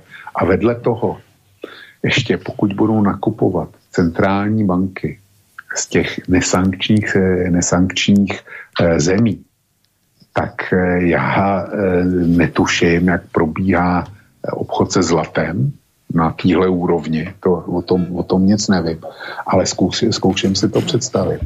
A to je vždycky o, dodá, o fyzickém dodání materiálu někam. E, v Londýně tyhle zlatý depozita spravovaly vybrané banky, zejména e, Chartered Bank, pokud, jsem, e, pokud si to dobře pamatuju, tak ta, ta tím byla prosluvá, takže ty zlatý cíly museli k ním, no a oni potvrdili příjem a tím pádem eh, to šlo zobchodovat, jo, na, hmm. na tom, eh, na tom zlatém, zlatém trhu. A zrovna tak nějak to bude tady, ale když kupují centrální banky dneska zemí jako Indie, Čína, Turecko, Egypt, tak ty rozhodně to nebudou nikde zveřejňovat. Mm-hmm si myslím, že to patří mezi těžce utajované informace, protože zejména dneska teda, aby Spojené státy vůbec netušili, kolik, kolik toho mají. A v Číně eh, je nějaký číslo čínských zlatých rezerv ale já jsem četl spoustu odhadů a ty říkali, že od toho, že to mají, že toho mají dvakrát víc, než udávají, až dokonce osmkrát víc. Hmm. A nevím, co z toho je pravda a je mi to popravdě řečeno je to. Ale, ale je, to, je to státní tajemství nejvyšší důležitosti. A tudíž tyhle obchody, pokud Čína bude nakupovat od Rusů, pokud budou kupovat Indové nebo Pakistánci, to je úplně jedno, tak prostě najednou tam přiletí letadlo z Ruska a to letadlo bude mít na palubě x zlatých cihel hmm. A za to, za to bude poskytnutá platba nějaká. Já si myslím, že Rusové dneska budou mimo finanční transakce že nebudou chtít za to uh, dolary, libry, eura, ty určitě teda ne. Hmm. Dokonce nebudou chtít ani, ani čínský renminbi, eh, rupie a tak dále, ale že budou chtít letecký motory a, a důlní techniku, eh, polovodiče a tohle, jo. No. No dobre, čiže zlato uzavrieme. Ak to zrovna, to, čo sa nám tu prezentuje ako jedna, jedna z veľkých, eh, jeden z veľkých výsledkov samitu G7, tak ak to zrovna nie je strelenie sa do kolena tých, ktorí to ako veľkú vec prezentujú, tak minimálne teda je to plácnutí do vody, ako ty hovoríš. Presne tak. Tak, dobre. Čiže, čiže prvá vec, ktorú budete ľudia počúvať o tom, že G7 zakázali sme zlato, tak vedzte, že buď sme sa tým strelili do kolena, v tom horšom prípade, v lepšom je to len také, že capne kameň do vody a nič. Druhá vec veľká, ktorá sa tam riešila, a zase sa tu Johnson hlási o slovo, že zastropovanie cien ropy. Toto je vec, ktorú sme my už tu často spomínali, ale vždy sme skončili pri tom, že si nejak nevieme predstaviť, ako to vlastne ten Západ chce urobiť, že ako on chce tých Rusov dotlačiť do toho bodu, že tí Rusi budú tú cenu predávať tú ropu predávať pod cenu a že budú celý šťastní, že môžu predávať aspoň, aj keď pod cenu, ale že im ten západ tu dovolí, že môžete to predávať ale pod cenu. My vám stanovíme nejakú, nejakú hranicu, a u ktorú to nesmie prekročiť. Takže vždy sme si sa bavili, že dobre, to je milé síce, že si to takto západ vymyslel, ale ako to chcú docieliť? Je ti to už jasnejšie po samite G7? No, jasný mi to není. Oni tam řekli, že že jako e, to je téma k přemýšlení, ale všimni se, že neřekli, nikde není, že se na tom dohodli. To jako, to, to hodlají projednávat. A e, podle mýho, podle mýho řeší, co se asi tak může stát, protože oni přece už tu ropu jednou Rusku zakázali, jako e, nebudou od Ruska kupovat. No a výsledkem toho je naprosto nevýdaná inflace, která ohrožuje Eh, vládnutí současných vládců. Eh, Biden ten má před, eh, před pol, takzvanými pololetníma volbama na podzim, kdy se bude znovu volit kongres, bude se volit do obou komor, sněmovna reprezentantů celá, tuším, že v Senátu to, to je jestli jedna třetina. Prostě není to celý, celý Senát, ale sněmovna reprezentantů, jo. A ve obou komorách zatím má Eh, demokratická strana většinu velice eh, pohodlnou sněmovně reprezentantů a většinu pouhého hlasu v Senátu. No a podle, podle předpovědí dostane Biden vejprask jako nikdo před ním. A ten vejprask by byl, by byl nejspíš obdržel naprosto bez debaty. Kdyby ve Spojených státech nejvyšší soud Eh, nebyl eh, před minulý týden vyhlásil ten e, rozsudek o e, nelegálnosti potratu. Jo, kdyby nebylo tohohle, tak si myslím, že demokrati to projeli jako nikdy předtím. Jenomže tenhle výrok nejvyššího soudu Spojených států, tak ten zmobilizoval e, jako podstatnou část obyvatelstva Eh, ve Spojených státech, to znamená i voličstva. A já si myslím, že vrátil do hry spoustu voličů, kteří byli vsteklí na demokraty, kterým vadí Biden a jeho politika, který hluboce zklamal. A teď se ukáže, jestli americký volič eh, je víc naštvaný kvůli zrušení potratů, jak chtěli republikáni, a nebo jestli mu daleko víc vadí to, že za galon benzínu Eh, platí 5 dolarů nebo víc. A těch, eh, těch 5 dolarů eh, poprvé ve Spojených státech mají přibližně stejné ceny za litr benzínu jako v České republice. A mě to děsně těší. Jo. Takže, takže je otázka, co z toho bude rezonovat více. Abych si spíš vsadil na, na ten benzín. Jo.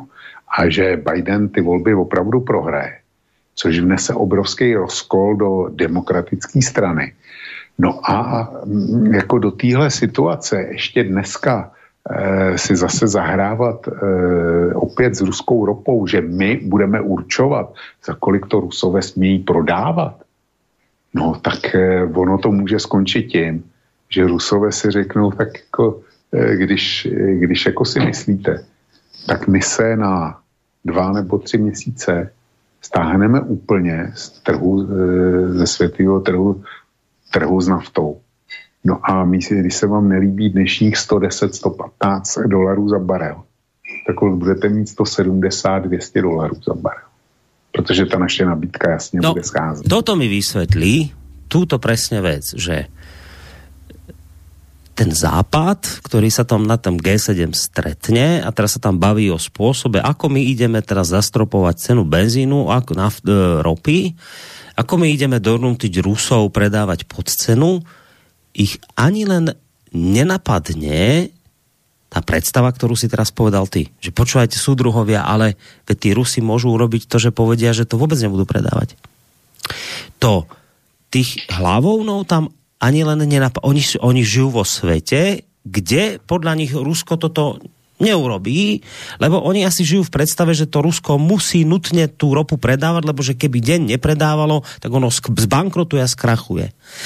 Neviem, to sa teba pýtam, že ako je to možné, že títo ľudia nie sú schopní zakalkulovať do svojich prepočtov aj možnosť, že by napríklad Rusi povedali, viete čo, ak vy ma tlačíte do toho, aby som predával pod cenu, tak ja teda nejdem predávať vôbec? Borisku, já si myslím, že oni tohle vědí. Oni mají obrovský štáby poradců a ty poradce jim zpracovávají vysoce kvalitní analýzy, na které já se v životě nezmůžu. Jo. A protože mají data, protože jich je hodně a jsou to e, doopravdy excelentní mozky. Čili oni ty analýzy mají. Tím jsem si naprosto jistý. To, co vím já, tak oni vědí taky. Ale oni e, jsou v pasti toho, co sami rozpoutali. Rusko bylo pro ně nepřítelem, to je, eh, my jsme se o tom několikrát bavili, mm, mm. že když se na západě něco nepovede, nebo něco se jim vymkne z ruky, něco uděláme špatně, něco si zaviníme sami, tak jsme z toho vždycky obvinili Kreml a takový ty, ty ruský troly a hybridní hrozby a co všechno. Proběhl Brexit, který eh, jeho hlavní tváří byl, byl Boris Johnson, který sedí u tebe ve studiu. No ale, ale u nás já kdyby, ale u nás jsme tvrdili, že e, ten Brexit vlastně zařídilo podvratnou kampaní Rusko, že jo? No. Takže, takže oni, oni vykreslovali Rusko do téhle podoby. No a do toho přišla ještě ukrajinská válka. A e, spousta těch jedině správných na západě a Zelenský zejména to akcentoval, bylo Rusko vede válku za západní peníze, protože ty peníze dostává z prodeje nafty a zemního plynu a já nevím mm. čeho všeho. Mm. A dokud tohle, dokud tyhle krvavé peníze potečou, no tak Putin bude mít čím váči. Čili oni jsou v pasti tohodle, že Zelenský jejich občanům a parlamentům vysílá neustále tohle poselství. A oni na to musí reagovat a jako, jak to mají udělat? To, to jako, čili zbavit eh, Putina peněz, no tak eh, od něj přestaneme brát ropu. Fajn, no, no. tak jsme to udělali, máme, máme rekordní inflaci. No to váš Fiala hovorí, aj náš Heger, že no. stopneme to, nechcíme, no, netreba. Nebudeme, ano, no, no. no. no. A, a proto, proto v Čechách je liter nafty a benzínu skoro za 50, jo? Tak. E, já, ty víš, že jsem napsal, nebo ne, ne napsal, já jsem e, na e, ener, americkém energetickém webu All Price našel článek, který analýzu, která konstatovala, ještě předtím, než Evropa zavedla embargo na ruskou ropu, tak oni to vyhodnocují tak, že říkali, když Evropa nezavede tohle embargo na ruskou ropu a bude ji odebírat dál, jako doposavat, tak eh, se trhy výrazně uklidní, přestanou vnímat rizika eh, přerušení dodávek eh, ruské ropy a jejich, jejího nedostatku nebo ropy vůbec nedostatku na světových trzích a především nedostatku derivátů, protože Západ, kromě jiného, tak si má nedostatek benzínu a motorové nafty a Spojené státy speciálně, protože si zavřeli Eh, během covidu mm. spoustu rafinérií, který už potom se nevyplatilo obnovit. Takže oni, oni ani nejsou rafinerský kapacity a my jsme se vtipně rozhodli, že nebudeme ani od ruských rafinérií brát teda ruský benzín a ruskou naftu. Jo? E, takže tady, tady máš důvod, důvod těch cen a Allprice tvrdí, když tohle neuděláte, že, ne, že nezavedete to embargo, tak ropa z tehdejších 100 dolarů za e, barel vám klesne a ve světě bude klid a ropy bude dost. No. A ropný derivát. to treba no? dopovedať, že čo sme by spravili, že? Lebo nám povedal Zelenský a nejaký ďalší, že, že Putin krvavú vojnu proti Ukrajine financuje z peňazí, ktoré mu dáva Západ e, za ropu a plyn.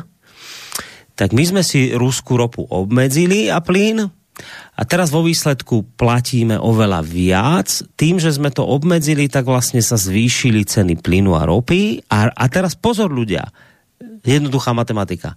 Tým, že sa zvýšili ceny ropy a plynu, Rusko dodáva síce menej nám, lebo sme si to zakázali, tak už máme menej, ale za vyššiu cenu, čiže Rusi nestratili nič, Práve naopak, dodávajú nám menej ropy za rovnaké peniaze, možno dokonca vyššie, a my máme menej ropy, drahší benzín, menej plynu, drahší plyn.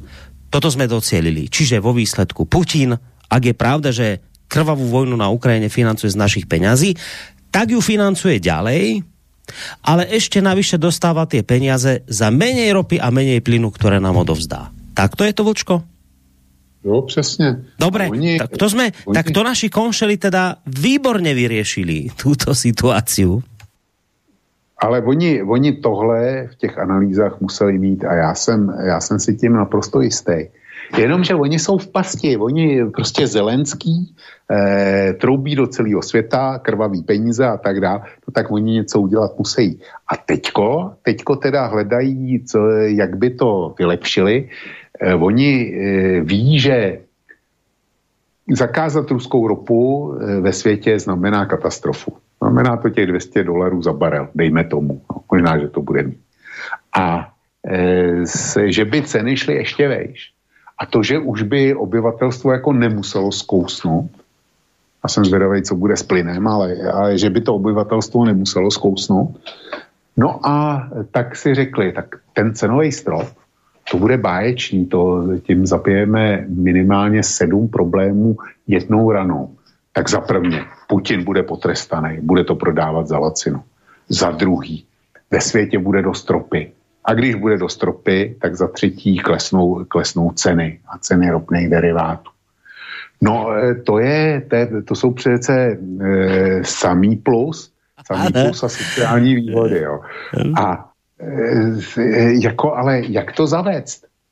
No hlavne Protože... ešte to Putinovi treba povedať, že to musí spraviť, lebo ešte on o tom nevie, že sme sa takto rozhodli a teraz chcem, aby to už od zajtra robil. Že to je to najzaujímavejšie na tom celom. No, oni, oni to chtějí vynutit a chtějí to vynutit tím, že, že by, že zkrátka rozhodli, že eh, tankery budou moct nabrat, nebo ruskou ropu budou moct přepravovat jenom ty neruský tankery, eh, který budou přepravovat tu lacinou ropu. To je jedna věc.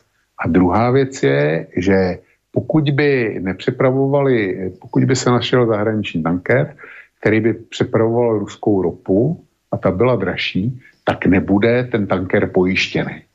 A to je e, důležitá věc, protože ve svobodném nebo ve světě platí, že pokud jde o takovýhle náklad, který může způsobit ekologickou katastrofu, tak ta loď musí být bezpodmínečně pojištěná, jinak nesmí do pobřežních vod žádného státu světa.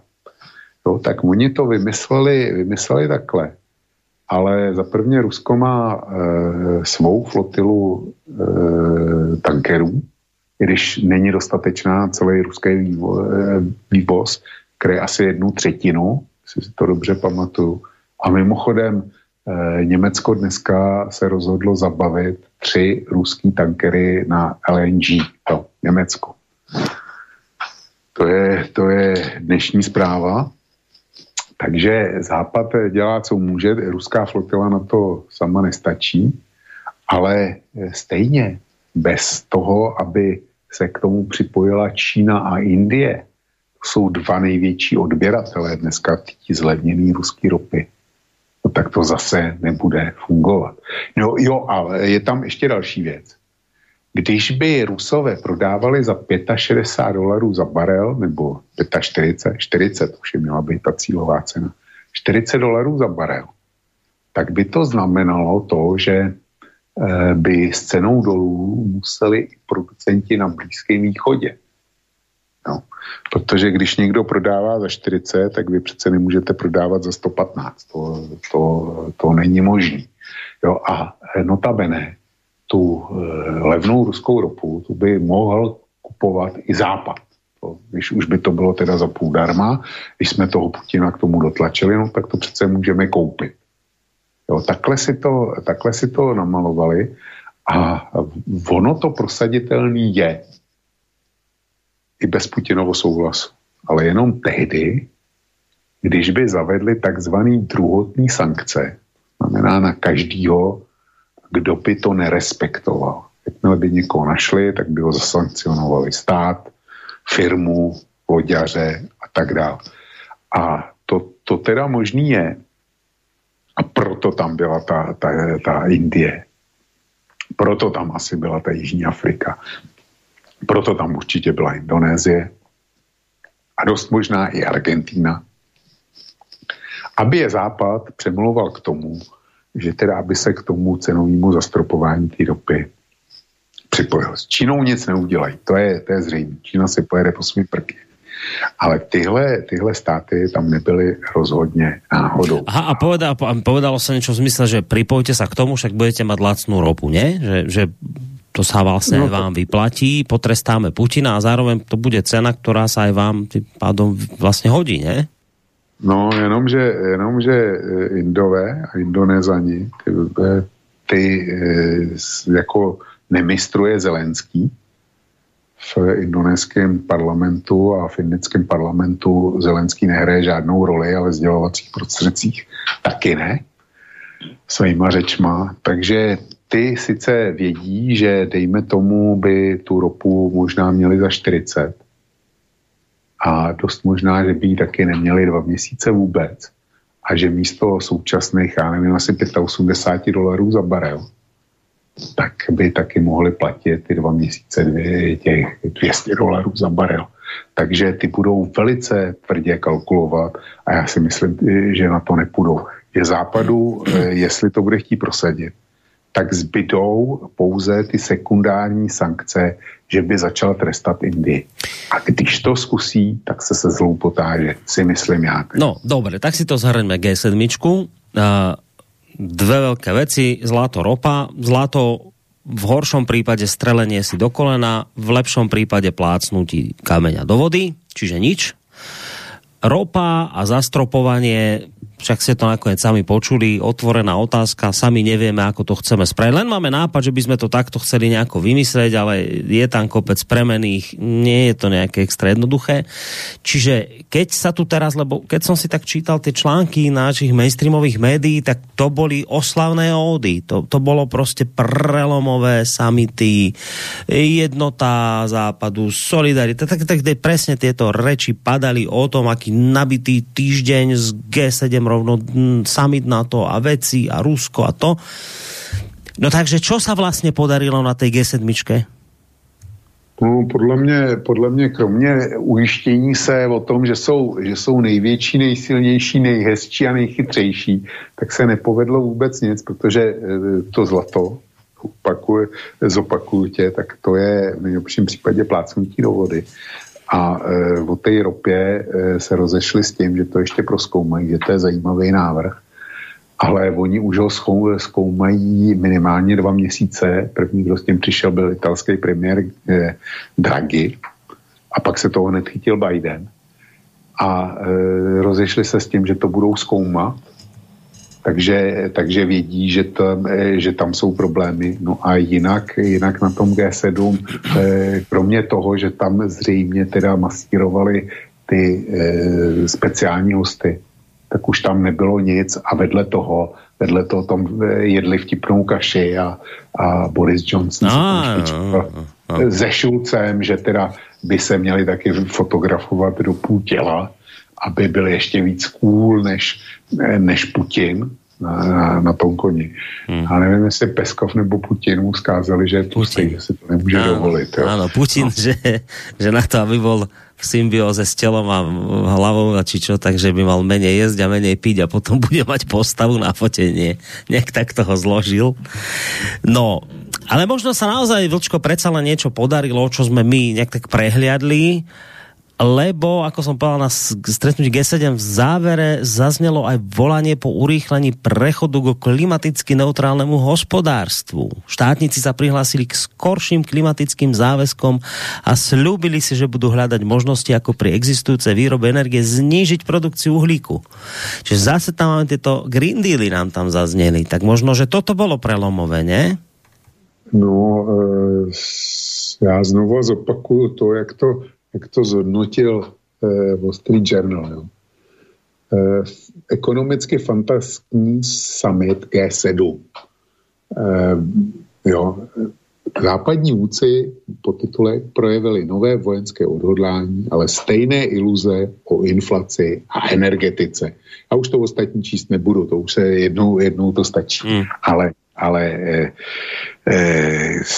Wall Street Journal prohlásil, že šlo o fantazii, jo, o nic jiného než o fantazie, ale že, že eh, a o iluze ohledně inflace, ta se má vyřídit sama, je dost je řečeno s Reganem, inflace je už tak velká, že se o sebe má postarat sama. A e, že e, tam řešili iluze, když o energetice, tak e, o, o ochraně klimatu. No dobré, tak tak toľko ku K7. Ste počúvali, aké to bolo teda prelomové neuveriteľné, tak, tak, tak, toto zrejme zhruba vyzerá, že prelomové bolo toto. Čo ste počuli, tak sami si uvážte, vážení poslucháči, či to, čo ste počuli, naozaj také prelomové bolo, ako vás o tom informovali naše médiá. No a my teraz, lebo tak dobre, však tak povedzme, že v tom Nemecku to až tak celkom nevyšlo, ale tak pozor, zase sa veľké veci diali v Madride.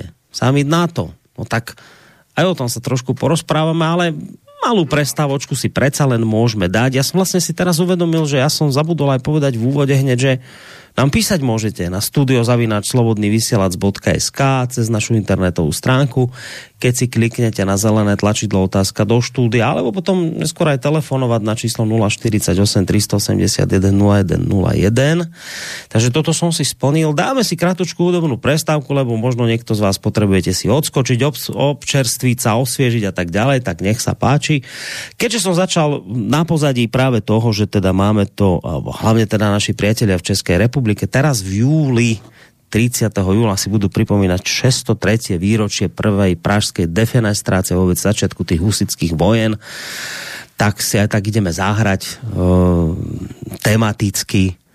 Sa to, to je taký chorál, ale ono to má také, akoby tak neoficiálne sa to volá, že husická hymna. Svojho času dobre prespieval Daniel Landa, to, to si zahráme. Kdožte boží bojovníci, a zákona jeho, prosteš od Boha pomoci a doufejtež v něho, že konečně vždycky s ním zvítězíte. Kristus vám za škody stojí, stokrát víc libuje, Pakli kdo proň život složí, věčný míti bude. Blaze každému, kdož na pravdě sejde, ten pán velíť se nebáti za hubcí tělesných, velíť i život složiti pro lásku svých bližních proto střelci, kopiníci, řádu rytířského, sudličníci a cepníci, lidu rozličného, po mně tež všichni na pána šedrého. Dávno Čechové říkali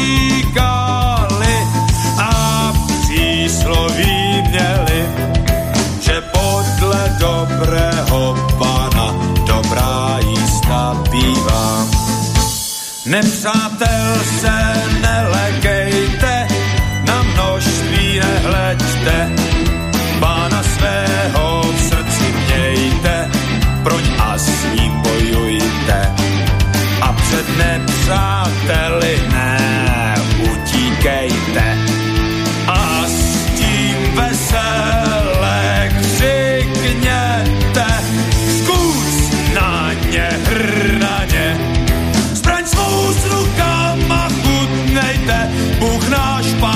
křikněte. Heslo všichni pamatujte, kteréž vám vydáno. Svých hejtmanů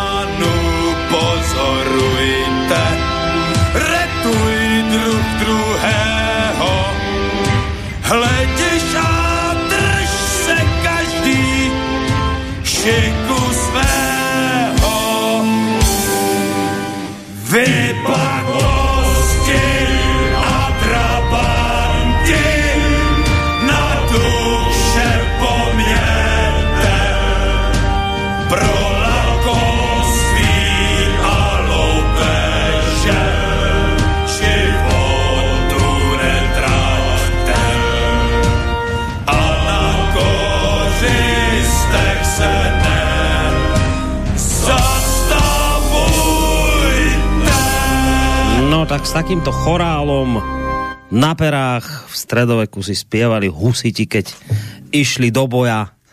Takéto slová tam zneli. Uh, počúvate, vážení poslucháči, reláciu Hodina Vlka. Bavíme sa teraz vlastne o dvoch udalostiach, eh, predovšetkým, teda o samite G7, tomu sme sa venovali v prvej časti relácia, tej zvyšnej polhodinke sa budeme venovať samitu NATO, ktorý sa konal v Madride.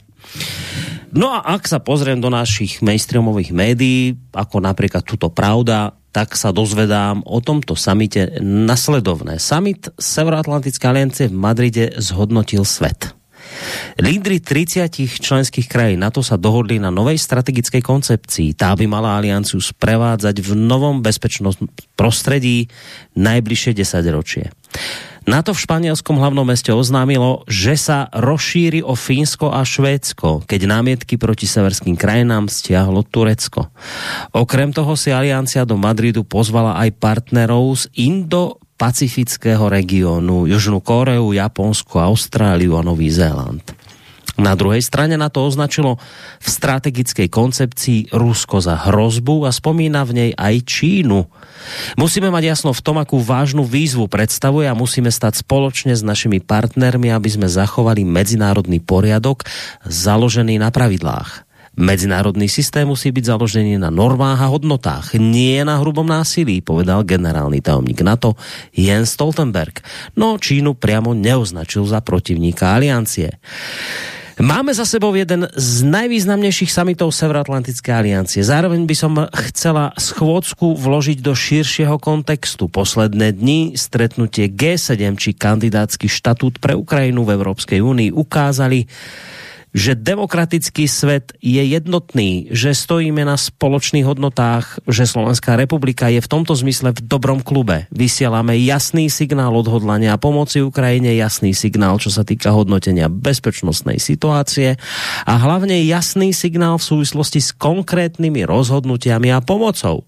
Hovorí po samite slovenská prezidentka Zuzana Čaputová.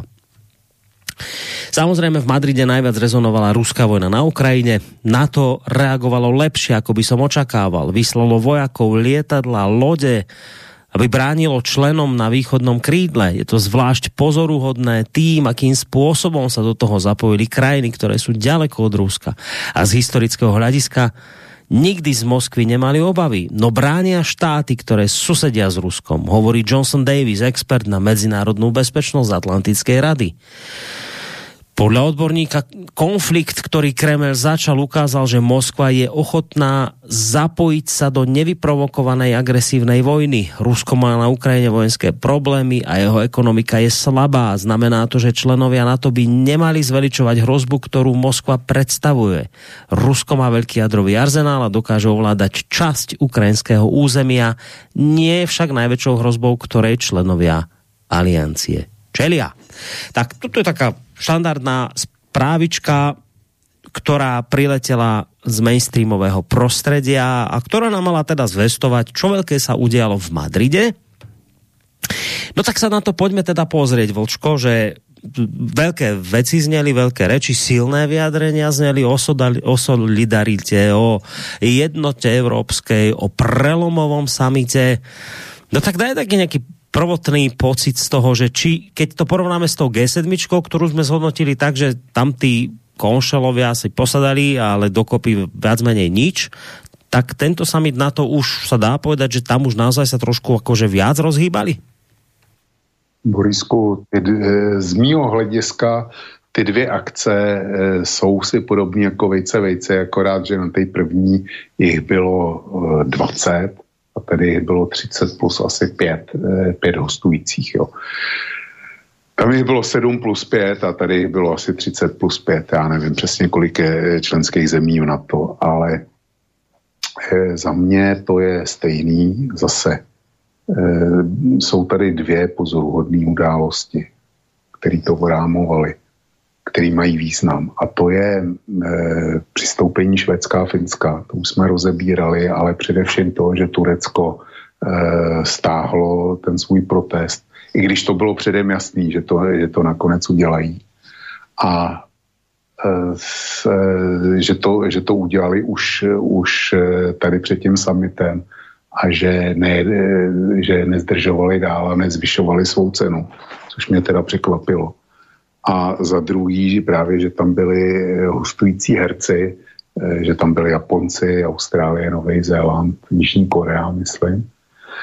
A jinak všechno ostatní bylo očekávané. Nikdo nemohl čekat nic jiného, než tyhle oslavné tyrády na to, že jsme jednotní a že e, nerozborný přátelství a transatlantický hodnoty tak dále. A podpora Ukrajiny a záhrou a podobně.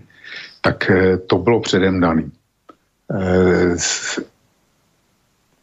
druhá věc, která byla taky předem daná, eh, bylo k oficiální konstatování, že Rusko je naším nepřítelem. To nepřítele jsme z něj dělali systematicky někdy od roku 2008 nejméně jsme se systematicky snažili o to, aby jsme Rusko dostali do e, pozice nepřítele, tak teďko, teďko máme splněno konečně. A e, se bylo první, nebo po druhý bylo konstatováno, co si o Číně a to, že tam byly ty země z, z pacifického prostoru, tak zcela jasně ukazuje, že to minulý výroční zasedání, který konstatoval, eh, že se na to musí nějakým způsobem rozšířit eh, funkčně i do eh, Indo-Pacifiku, tak teď dostalo konkrétní obrysy. V podstatě za mě jako existuje OPEC+, plus, což jsou země tvořící OPEC, ten tradiční, ten tradiční ropný kartel plus e, další země, zejména teda Rusko, který s ním hrajou v součinnosti a de facto jakoby člen OPECu byl, bylo, tak dneska máme na to plus, což je Austrálie, Nový Zéland, Japonsko a Jižní Korea. A e, tím pádem na to už není evropská organizace, ale je to e, globální organizace. A v podstatě já bych to ještě zjednodušil na nejmenší společný jmenovatel. A to je, že Spojené státy zavázali evropský spojence k tomu, že když se bude válčit eh, v Tichém oceáně, tak oni budou tam válčit se Spojenými státy, takže to bude i jejich válka. Takže to je, to je pro mě výsledek tohoto samitu. No a Čína to samozřejmě musí brát jako to, že ještě není na, eh, postavena na roveň Ruska, ale už, eh, už jí do toho moc neschází. A já si myslím, že si Západ tím zase až tak moc nepomohl, protože eh, že by v případě konfliktu Čína Spojené státy po boku Spojených států bojovala Jižní Korea a Japonsko a Austrálie a Nový Zéland, tak to bylo jasný taky eh, od samého začátku, protože tam všude, eh, nevím jestli na Novém Zélandu, ale rozhodně teda americké základny jsou v Japonsku, v Jižní Koreji a v Austrálii. Takže tam, nebo v Austrálii jsou americké vojenské zařízení, ale ne, ne základny tak jako, že by tahle síla bojovala proti ním, je pravda.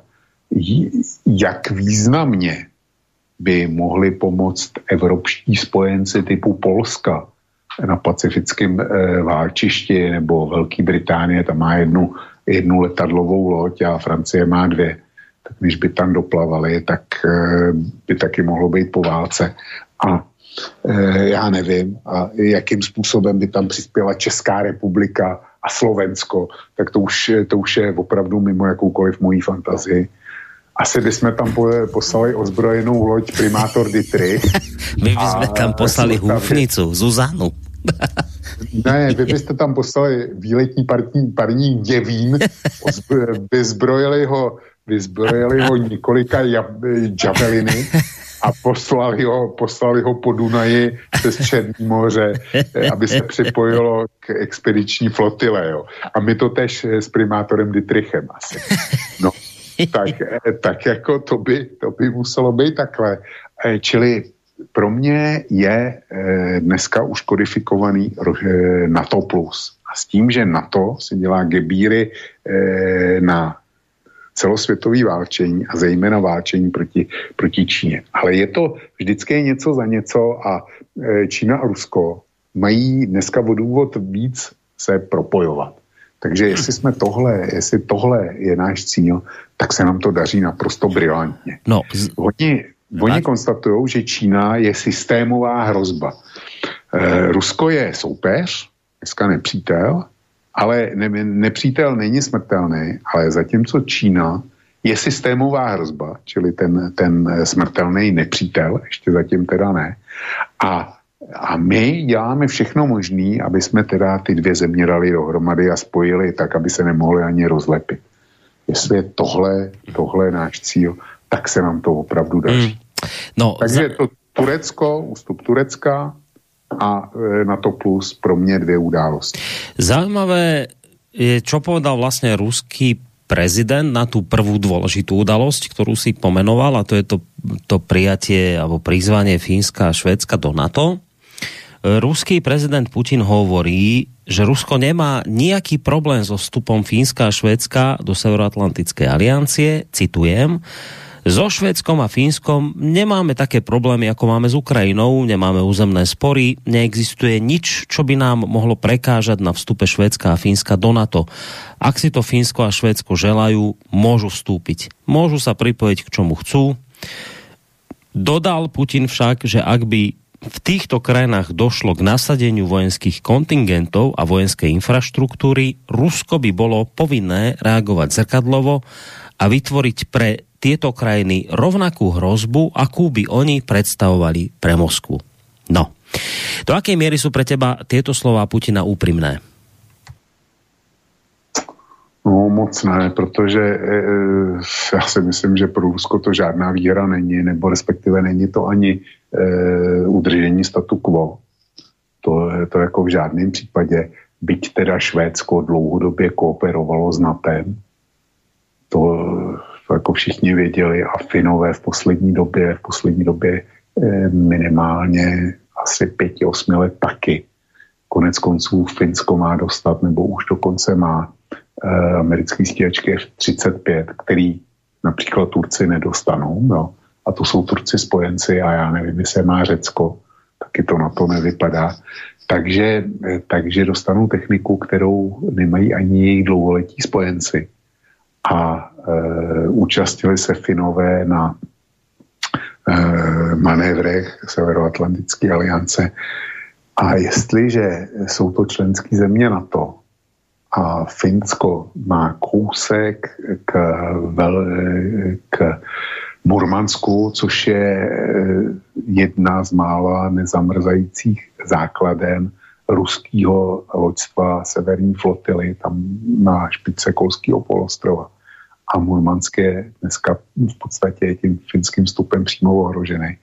Takže je to pro Rusko problém, strategický problém. A to ostatní jsou, jsou řeči. I když e, Finové podle mého názoru tím nic nevyhráli a Švédové taky ne. Protože já se vrátím k tomu, co už jsem tady jednou říkal, nebo možná víckrát, a budu citovat eh, velitele eh, batalionu Vostok eh, Choděkovského, což je doněcká vojenská formace. A ten říkal, že Rusko nebude obnovovat jako konvenční síly, až ta válka skončí protože tahle válka na Ukrajině je podle něj poslední, kterou Rusko vedlo konvenčními prostředky. Každá příští bude jaderná. A když se nad tím zamyslíš, tak tohle je výsledek e, summitu na to další, který bychom měli přehlídnout. že Rusko dneska na tu početní, dejme tomu i kvalitativní převahu eh, NATO v letectvu a eh, v loďstvu a dalších eh, druzích techniky, tak to nemá i v lidech, tak to nemá šanci nějak vyrovnat.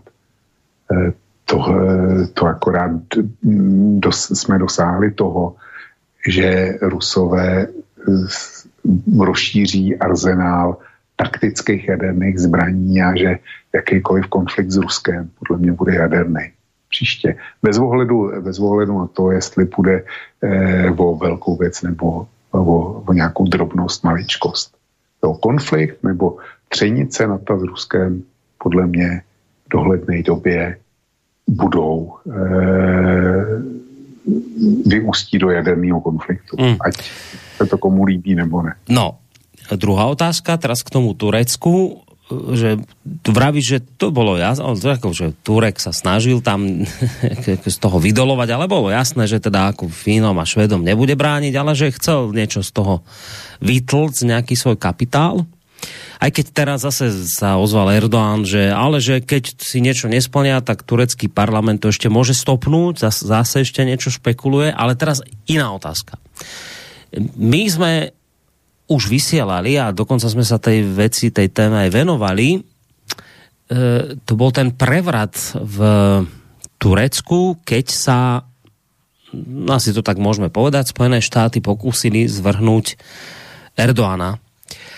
A vtedy bolo to práve Rusko, kto Erdoána v dostatočne v dostatočnom predstihu varoval a Erdoğan potom sa nejakým spôsobom zachránil a postupne všetkých tých púčistov pozatváral teraz do väzenia. No. Tak, teraz to skúsim dať na, takúto, na takýto príklad. Predstavme si, že ja som ten Rus, ktorý teba varuje, teba, že niekto ťa chce zvrhnúť a potom sa to ukáže ako pravdivá vec, tak ja by som čakal, Vlčko, že ty mi budeš zaviazaný že mi budeš vďačný, že sa mi budeš snažiť túto službu oplatiť. Ako je možné, že Turecko turecký prezident Erdoğan, ak platí to, čo som povedal, že vďaka Rusku dnes funguje, lebo v tom púči ho nezosadili vďaka Rusku, ako je možné, že sa takto správa? Morisku, pokud by si tohle čekal a byl si ve vrcholnej politice, by se byl úžasně naivní. A proč to Rusi potom urobili směrem k tomu Erdoánovi?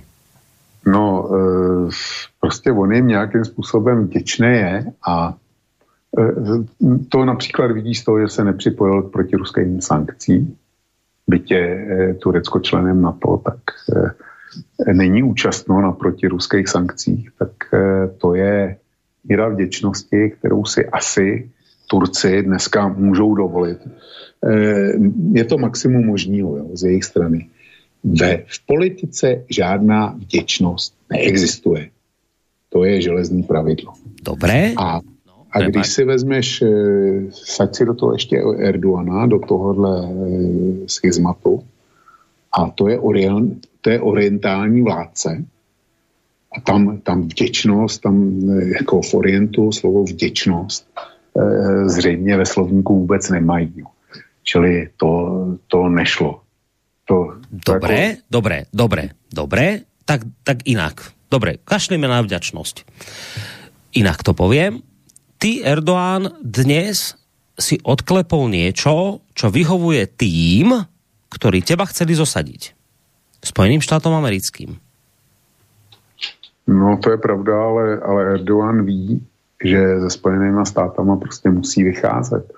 Spojené státy jsou, je, představují jednu ze dvou největších světových ekonomických mocností. Jo.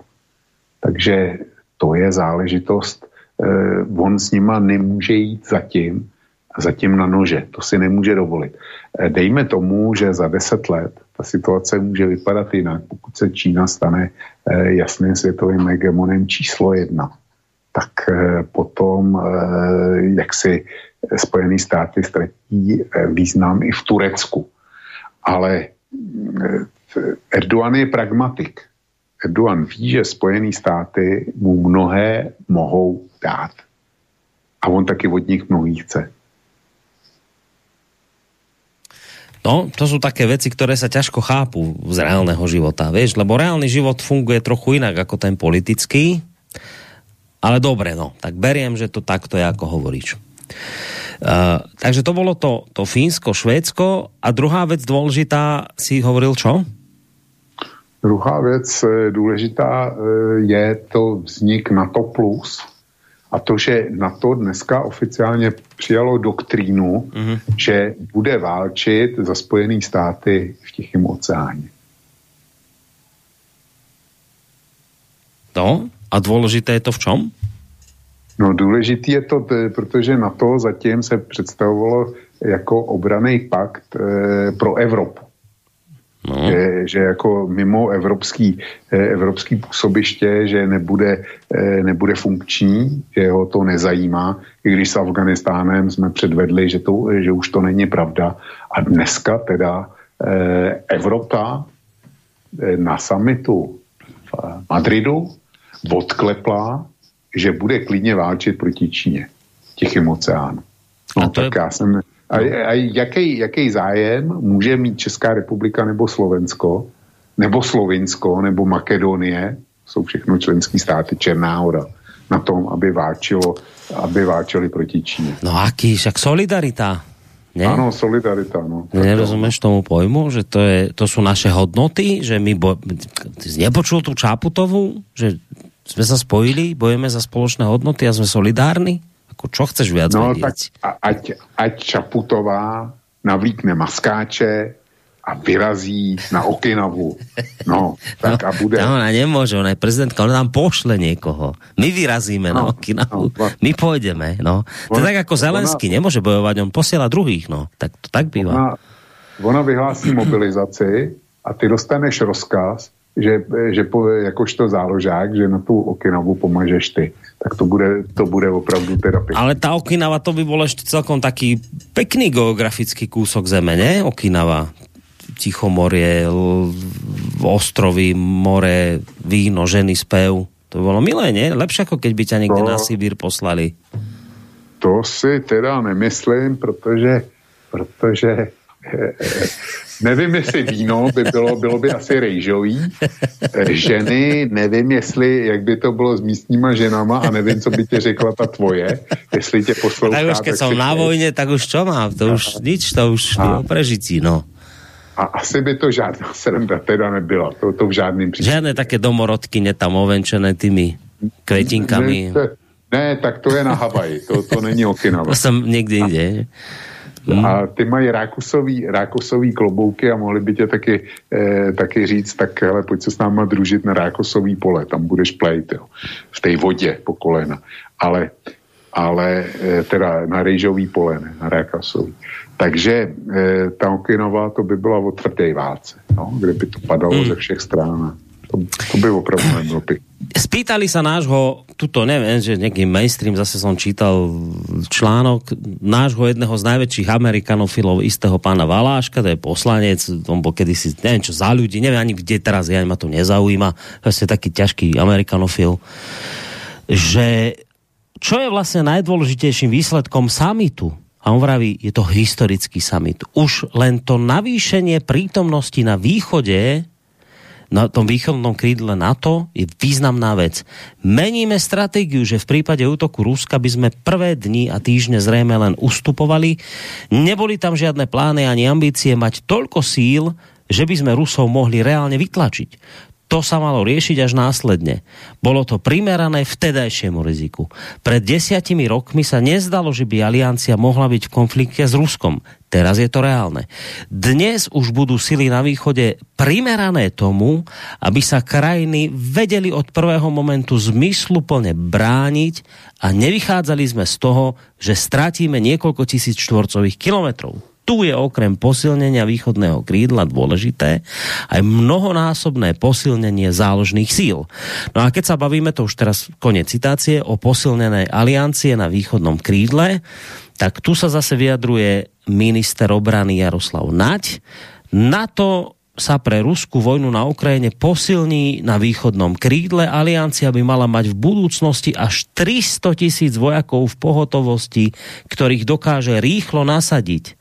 Rozhodnutie, ako by to malo fungovať, by mohlo padnúť už na jeseň, hovorí v Madride minister obrany Jaroslav Nať. Čiže Vlško, ďalšia prelomová vec východné krídlo NATO ide byť mimoriadne posilnené jednotkami NATO, bavíme sa tu o 300 tisíc vojakov v pohotovosti a Valášek hovorí, už nie len, že budeme tak akože preventívne tu niečo, nie, my už to bude, to už bude tak, že keby sa niečo zomle, už sme schopní s Ruskom bojovať a vytlačiť ho. To je jeden zo záverov samitu. Ale jak by to vypadalo, to e, konkrétně, kdyby k té válce došlo, tak to nevím. O tom se dá akorát spekulovat. E, fakt je, že oni měli zatím v těch silách ry, e, rychlé reakce asi 40 tisíc e, vojáků. Jo. Tak byly proponovány ty jednotky. Teď to chtějí zvednout e, síly rychlé reakce na 300 tisíc. Já nevím, co si představují pod východním křídlem, jestli společnou hranici zatím Eh, s Ruskem mají pouze tři baltské státy, nebo snad jenom Estonsko, já nevím. Asi jenom Estonsko. Estonsko a Litva, tato má v, Kalini, v Kaliningradě a pak Polsko Kaliningradě. No a to východní křídlo, já nevím, jestli do toho počítají Rumunsko, ale Rumunsko eh, nemá přímou hranici s Ruskem, zatím teda ještě ne. Třeba bude, ale zatím, zatím ji nemá a e, Ukrajina na to není, takže taky nic. No a přibyde, přibyde Finsko. A Finsko e, si nemyslím, že by toužilo po útoční válce oproti Rusku. Proč by to dělali? E, ale Finové by rozhodně bojovali, kdyby došlo e, ke střetnutí Rusko na to. Tak to by, to by Finové bojovali na straně na to. To je bez debaty. Ale Finové sami od sebe žádný konflikt nevyvolají, takže se bavíme o třech pobaltských zemích. A tam eh, jediná, tam rozhodující síla, která by mohla přispět, ty kontingenty, které tam jsou, tak ty by Rusy rozhodně nezadrželi. Já si myslím, že, že by bylo velice rychle po válce, kdyby ruská armáda udařila na Balty, ale rozhodující silou na to by se stala polská armáda, protože ta je jedna z nejbojeschopnějších a největších vůbec eh, eh, z armád NATO. Před ní bych eh, postavil pouze Turky a Brity, i když britská armáda je 75 tisíc mužů a to je, to je všechno a 200 tanků, tak to Poláci jsou dneska daleko silnější a rozhodně jsou silnější než Bundeswehr. A polská armáda by byla, by byla tou jednotkou, která by asi teda měla těm Rusům v prostoru baltských zemí vzdorovat. Jestli by se jí to povedlo nebo nepovedlo, tak to, eh, o tom můžeme spekulovat a já doufám, že k žádnému konfliktu nedojde. Takže ta spekulace nemá smysl. Pánové, pánové si eh, Valášek a Vášnať, tak eh, zase jsou to hrozný frajeři a jsou na duševních steroidech ako bych to kvalifikoval. No, posledná otázka, ktorá už nebude tak ani súvisieť so samitom NATO, ale vôbec s týmito vojenskými vecami. Spojené štáty oznamujú ďalšiu dodávku zbraní pre Ukrajinu v hodnote vyše 800 miliónov dolárov. Británia slúbila v stredu Ukrajine ďalšiu vojenskú pomoc v hodnote miliardy libier, to je 1,16 miliardy eur. Neuveriteľná suma, obrovská. Norsko čítam túto miliardu uh, ohlásilo finančnú pomoc pre Ukrajina za miliardu. Je obrovské. Dve, tuto som narátal hneď len 3 miliardy eur máš tuto, v tieto tri krajiny skoro. Vyzerá to, že chceme bojovať, Vlčko, ďalej. No, chceme bojovat, to je pravda, jenomže já jsem e, předtím, než začalo vysílání, tak jsem redigoval články, které výjdou ve středu a jeden z nich se týká e, vojenských kapacit, který má Západ k dispozici, pokud jde o výrobu střeliva. Jo. A e, tu analýzu, byl to výstup z analýzy, který e, zpracoval institut jménem Rusy, o kterém, o kterém si asi v životě neslyšel.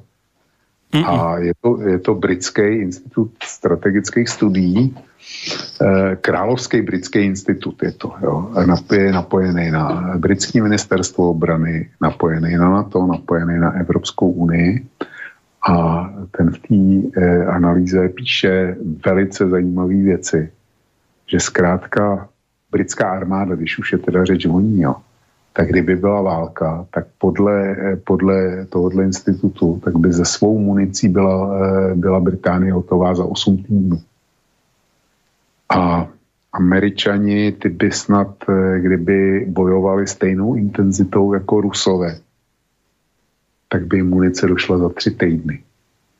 A já nemám důvod to spochybňovat, to, eh, to jako ať si posluchači počkají na středu, kde to budou Eh, kde si to přečtou černý na bílým a eh, kde je i link na originální zdroj, takže eh, jako pokud si myslí, že si teďko vymýšlí, tak to evidentně zjistí, že to není pravda a znova opakuju, jde o britský prestižní institut.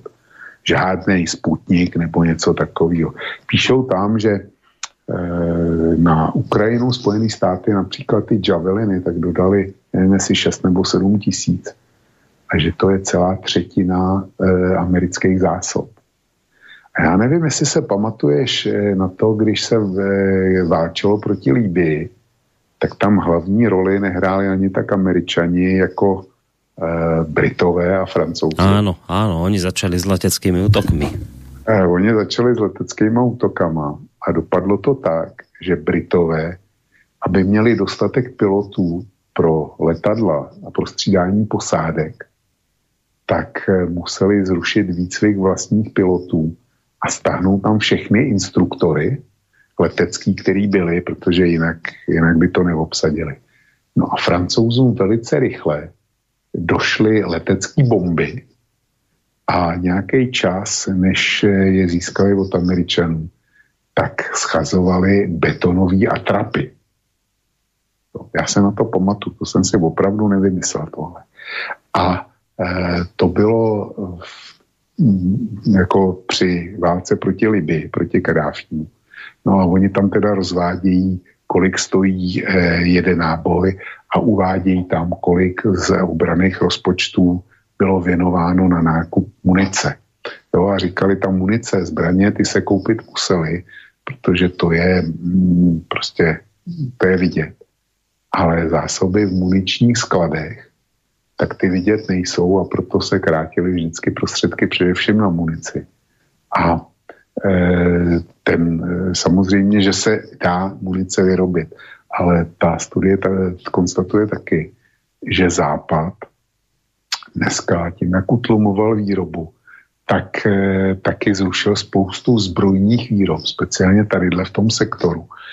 A že si všichni myslí, že to jde snadno obnovit, ale ona, že to není pravda, protože k tomu musíš mít e, strojní park a musíš k tomu mít lidi. Na západě zřejmě dneska není ani jedno, ani druhý v dostatečné míře a eh, vedle toho musíš mít ty suroviny. A já jsem eh, to chtěl pojmout ten den jinak, protože ještě jsem dostal eh, někdy minulý, předminulý týden link na, od jednoho z čtenářů link na článek, který například pojednával o tom, jak je na tom západní svět s antimonem. Antimon to je magnézium. Jo. To, když vidíš gymnasty a spěrače, jak šahají do takové nějaký mísy pro, do bílý s bílým práškem mm-hmm. si mydlí ruce, aby se jim nepotili. Mm-hmm. No tak to je magnézium, antinom a antimon. A vtip je v tom, že bez toho antimonu eh, nevodleješ eh, pořádně ocel. Ocel a železo. Tam prostě potřebuješ. Mm-hmm. No a antimon Západ zavřel všechny svý doly. Ten poslední velký evropský důl, který tady byl, tak byly e, slovenský magnezitový doly Košice. A to se zavřelo asi před deseti lety. A od té doby e, speciálně Západ nemá svůj vlastní antimon. A téměř veškerý, e, veškerá potřeba světa se kreje z Číny. No a teď mi teda vysvětli, jak ty země toho na to plus budou vyrábět tu munici a budou vyrábět ty tanky a děla a tak dále. Když jim Čína řekne, tak miláčkové, antimon nebude od zítřka. My, ty nevieš, že my ideme prinútiť Čínu, aby nám to magnézium predávala pod cenu a bude Ano, rada, za, že nám... ano, za zastropovanou cenu. Ano. Si to nepochopil ešte? My toto všetko Nepochopil. vieme urobiť. No, to je len otázka Díky, času. že, díky, že si mi to připomněl. Hned jsem klidný. Takže to my máme vyriešené, neboj sa, naše vlády ťa nenechajú padnúť. To máme vyriešené, ty sa o nič nestaraj, ty len kľudne si di, ža, e, povedal Fiala, veď si počul jeho prejav, ty sa o tieto veci neboj, to všetko my máme vymyslené. No. Dobre, tak som ti to vysvetlil a pochopil som teda z tejto relácie, že ani G7, ani na to nič, z toho, čo ste si ľudia prečítali, tie pompézne reči o tom prelomové, nič. Nič prelomové nezaznelo v skutočnosti, nič prelomové sa neudialo, ak teda nerátame to Fínsko, Švedsko v NATO, čo viac menej bola jasná vec, tak nič prelomové sa nedeje, žiadna veľká solidarita a neviem aké reči krásne, vzletné. To síce reči môžu byť, ale realita je trošku iná. Tak, takto by sme to asi mohli zhrnúť, ak teda súhlasíš. No, mohli, a když už mluvíš o té solidaritě, víš, tak ono to je vždycky o praktických věcech. A jak jsem dneska vydával ten, eh, ten další eh, flash Kuniperu, tak tam, eh, tam cituju, to, to jako, nevím, který to byl, západní, moment, já to zkusím najít, protože to, to bylo zajímavé. Ale jo, to bylo z Financial Times, tentokrát to bylo z Financial Times. A tam, tam jako se zabývali eh, článkem, kdy ten článek se jmenuje Velká Británie plánuje přerušit plynovody do Evropské unie, pokud ruská plynová krize zesílí.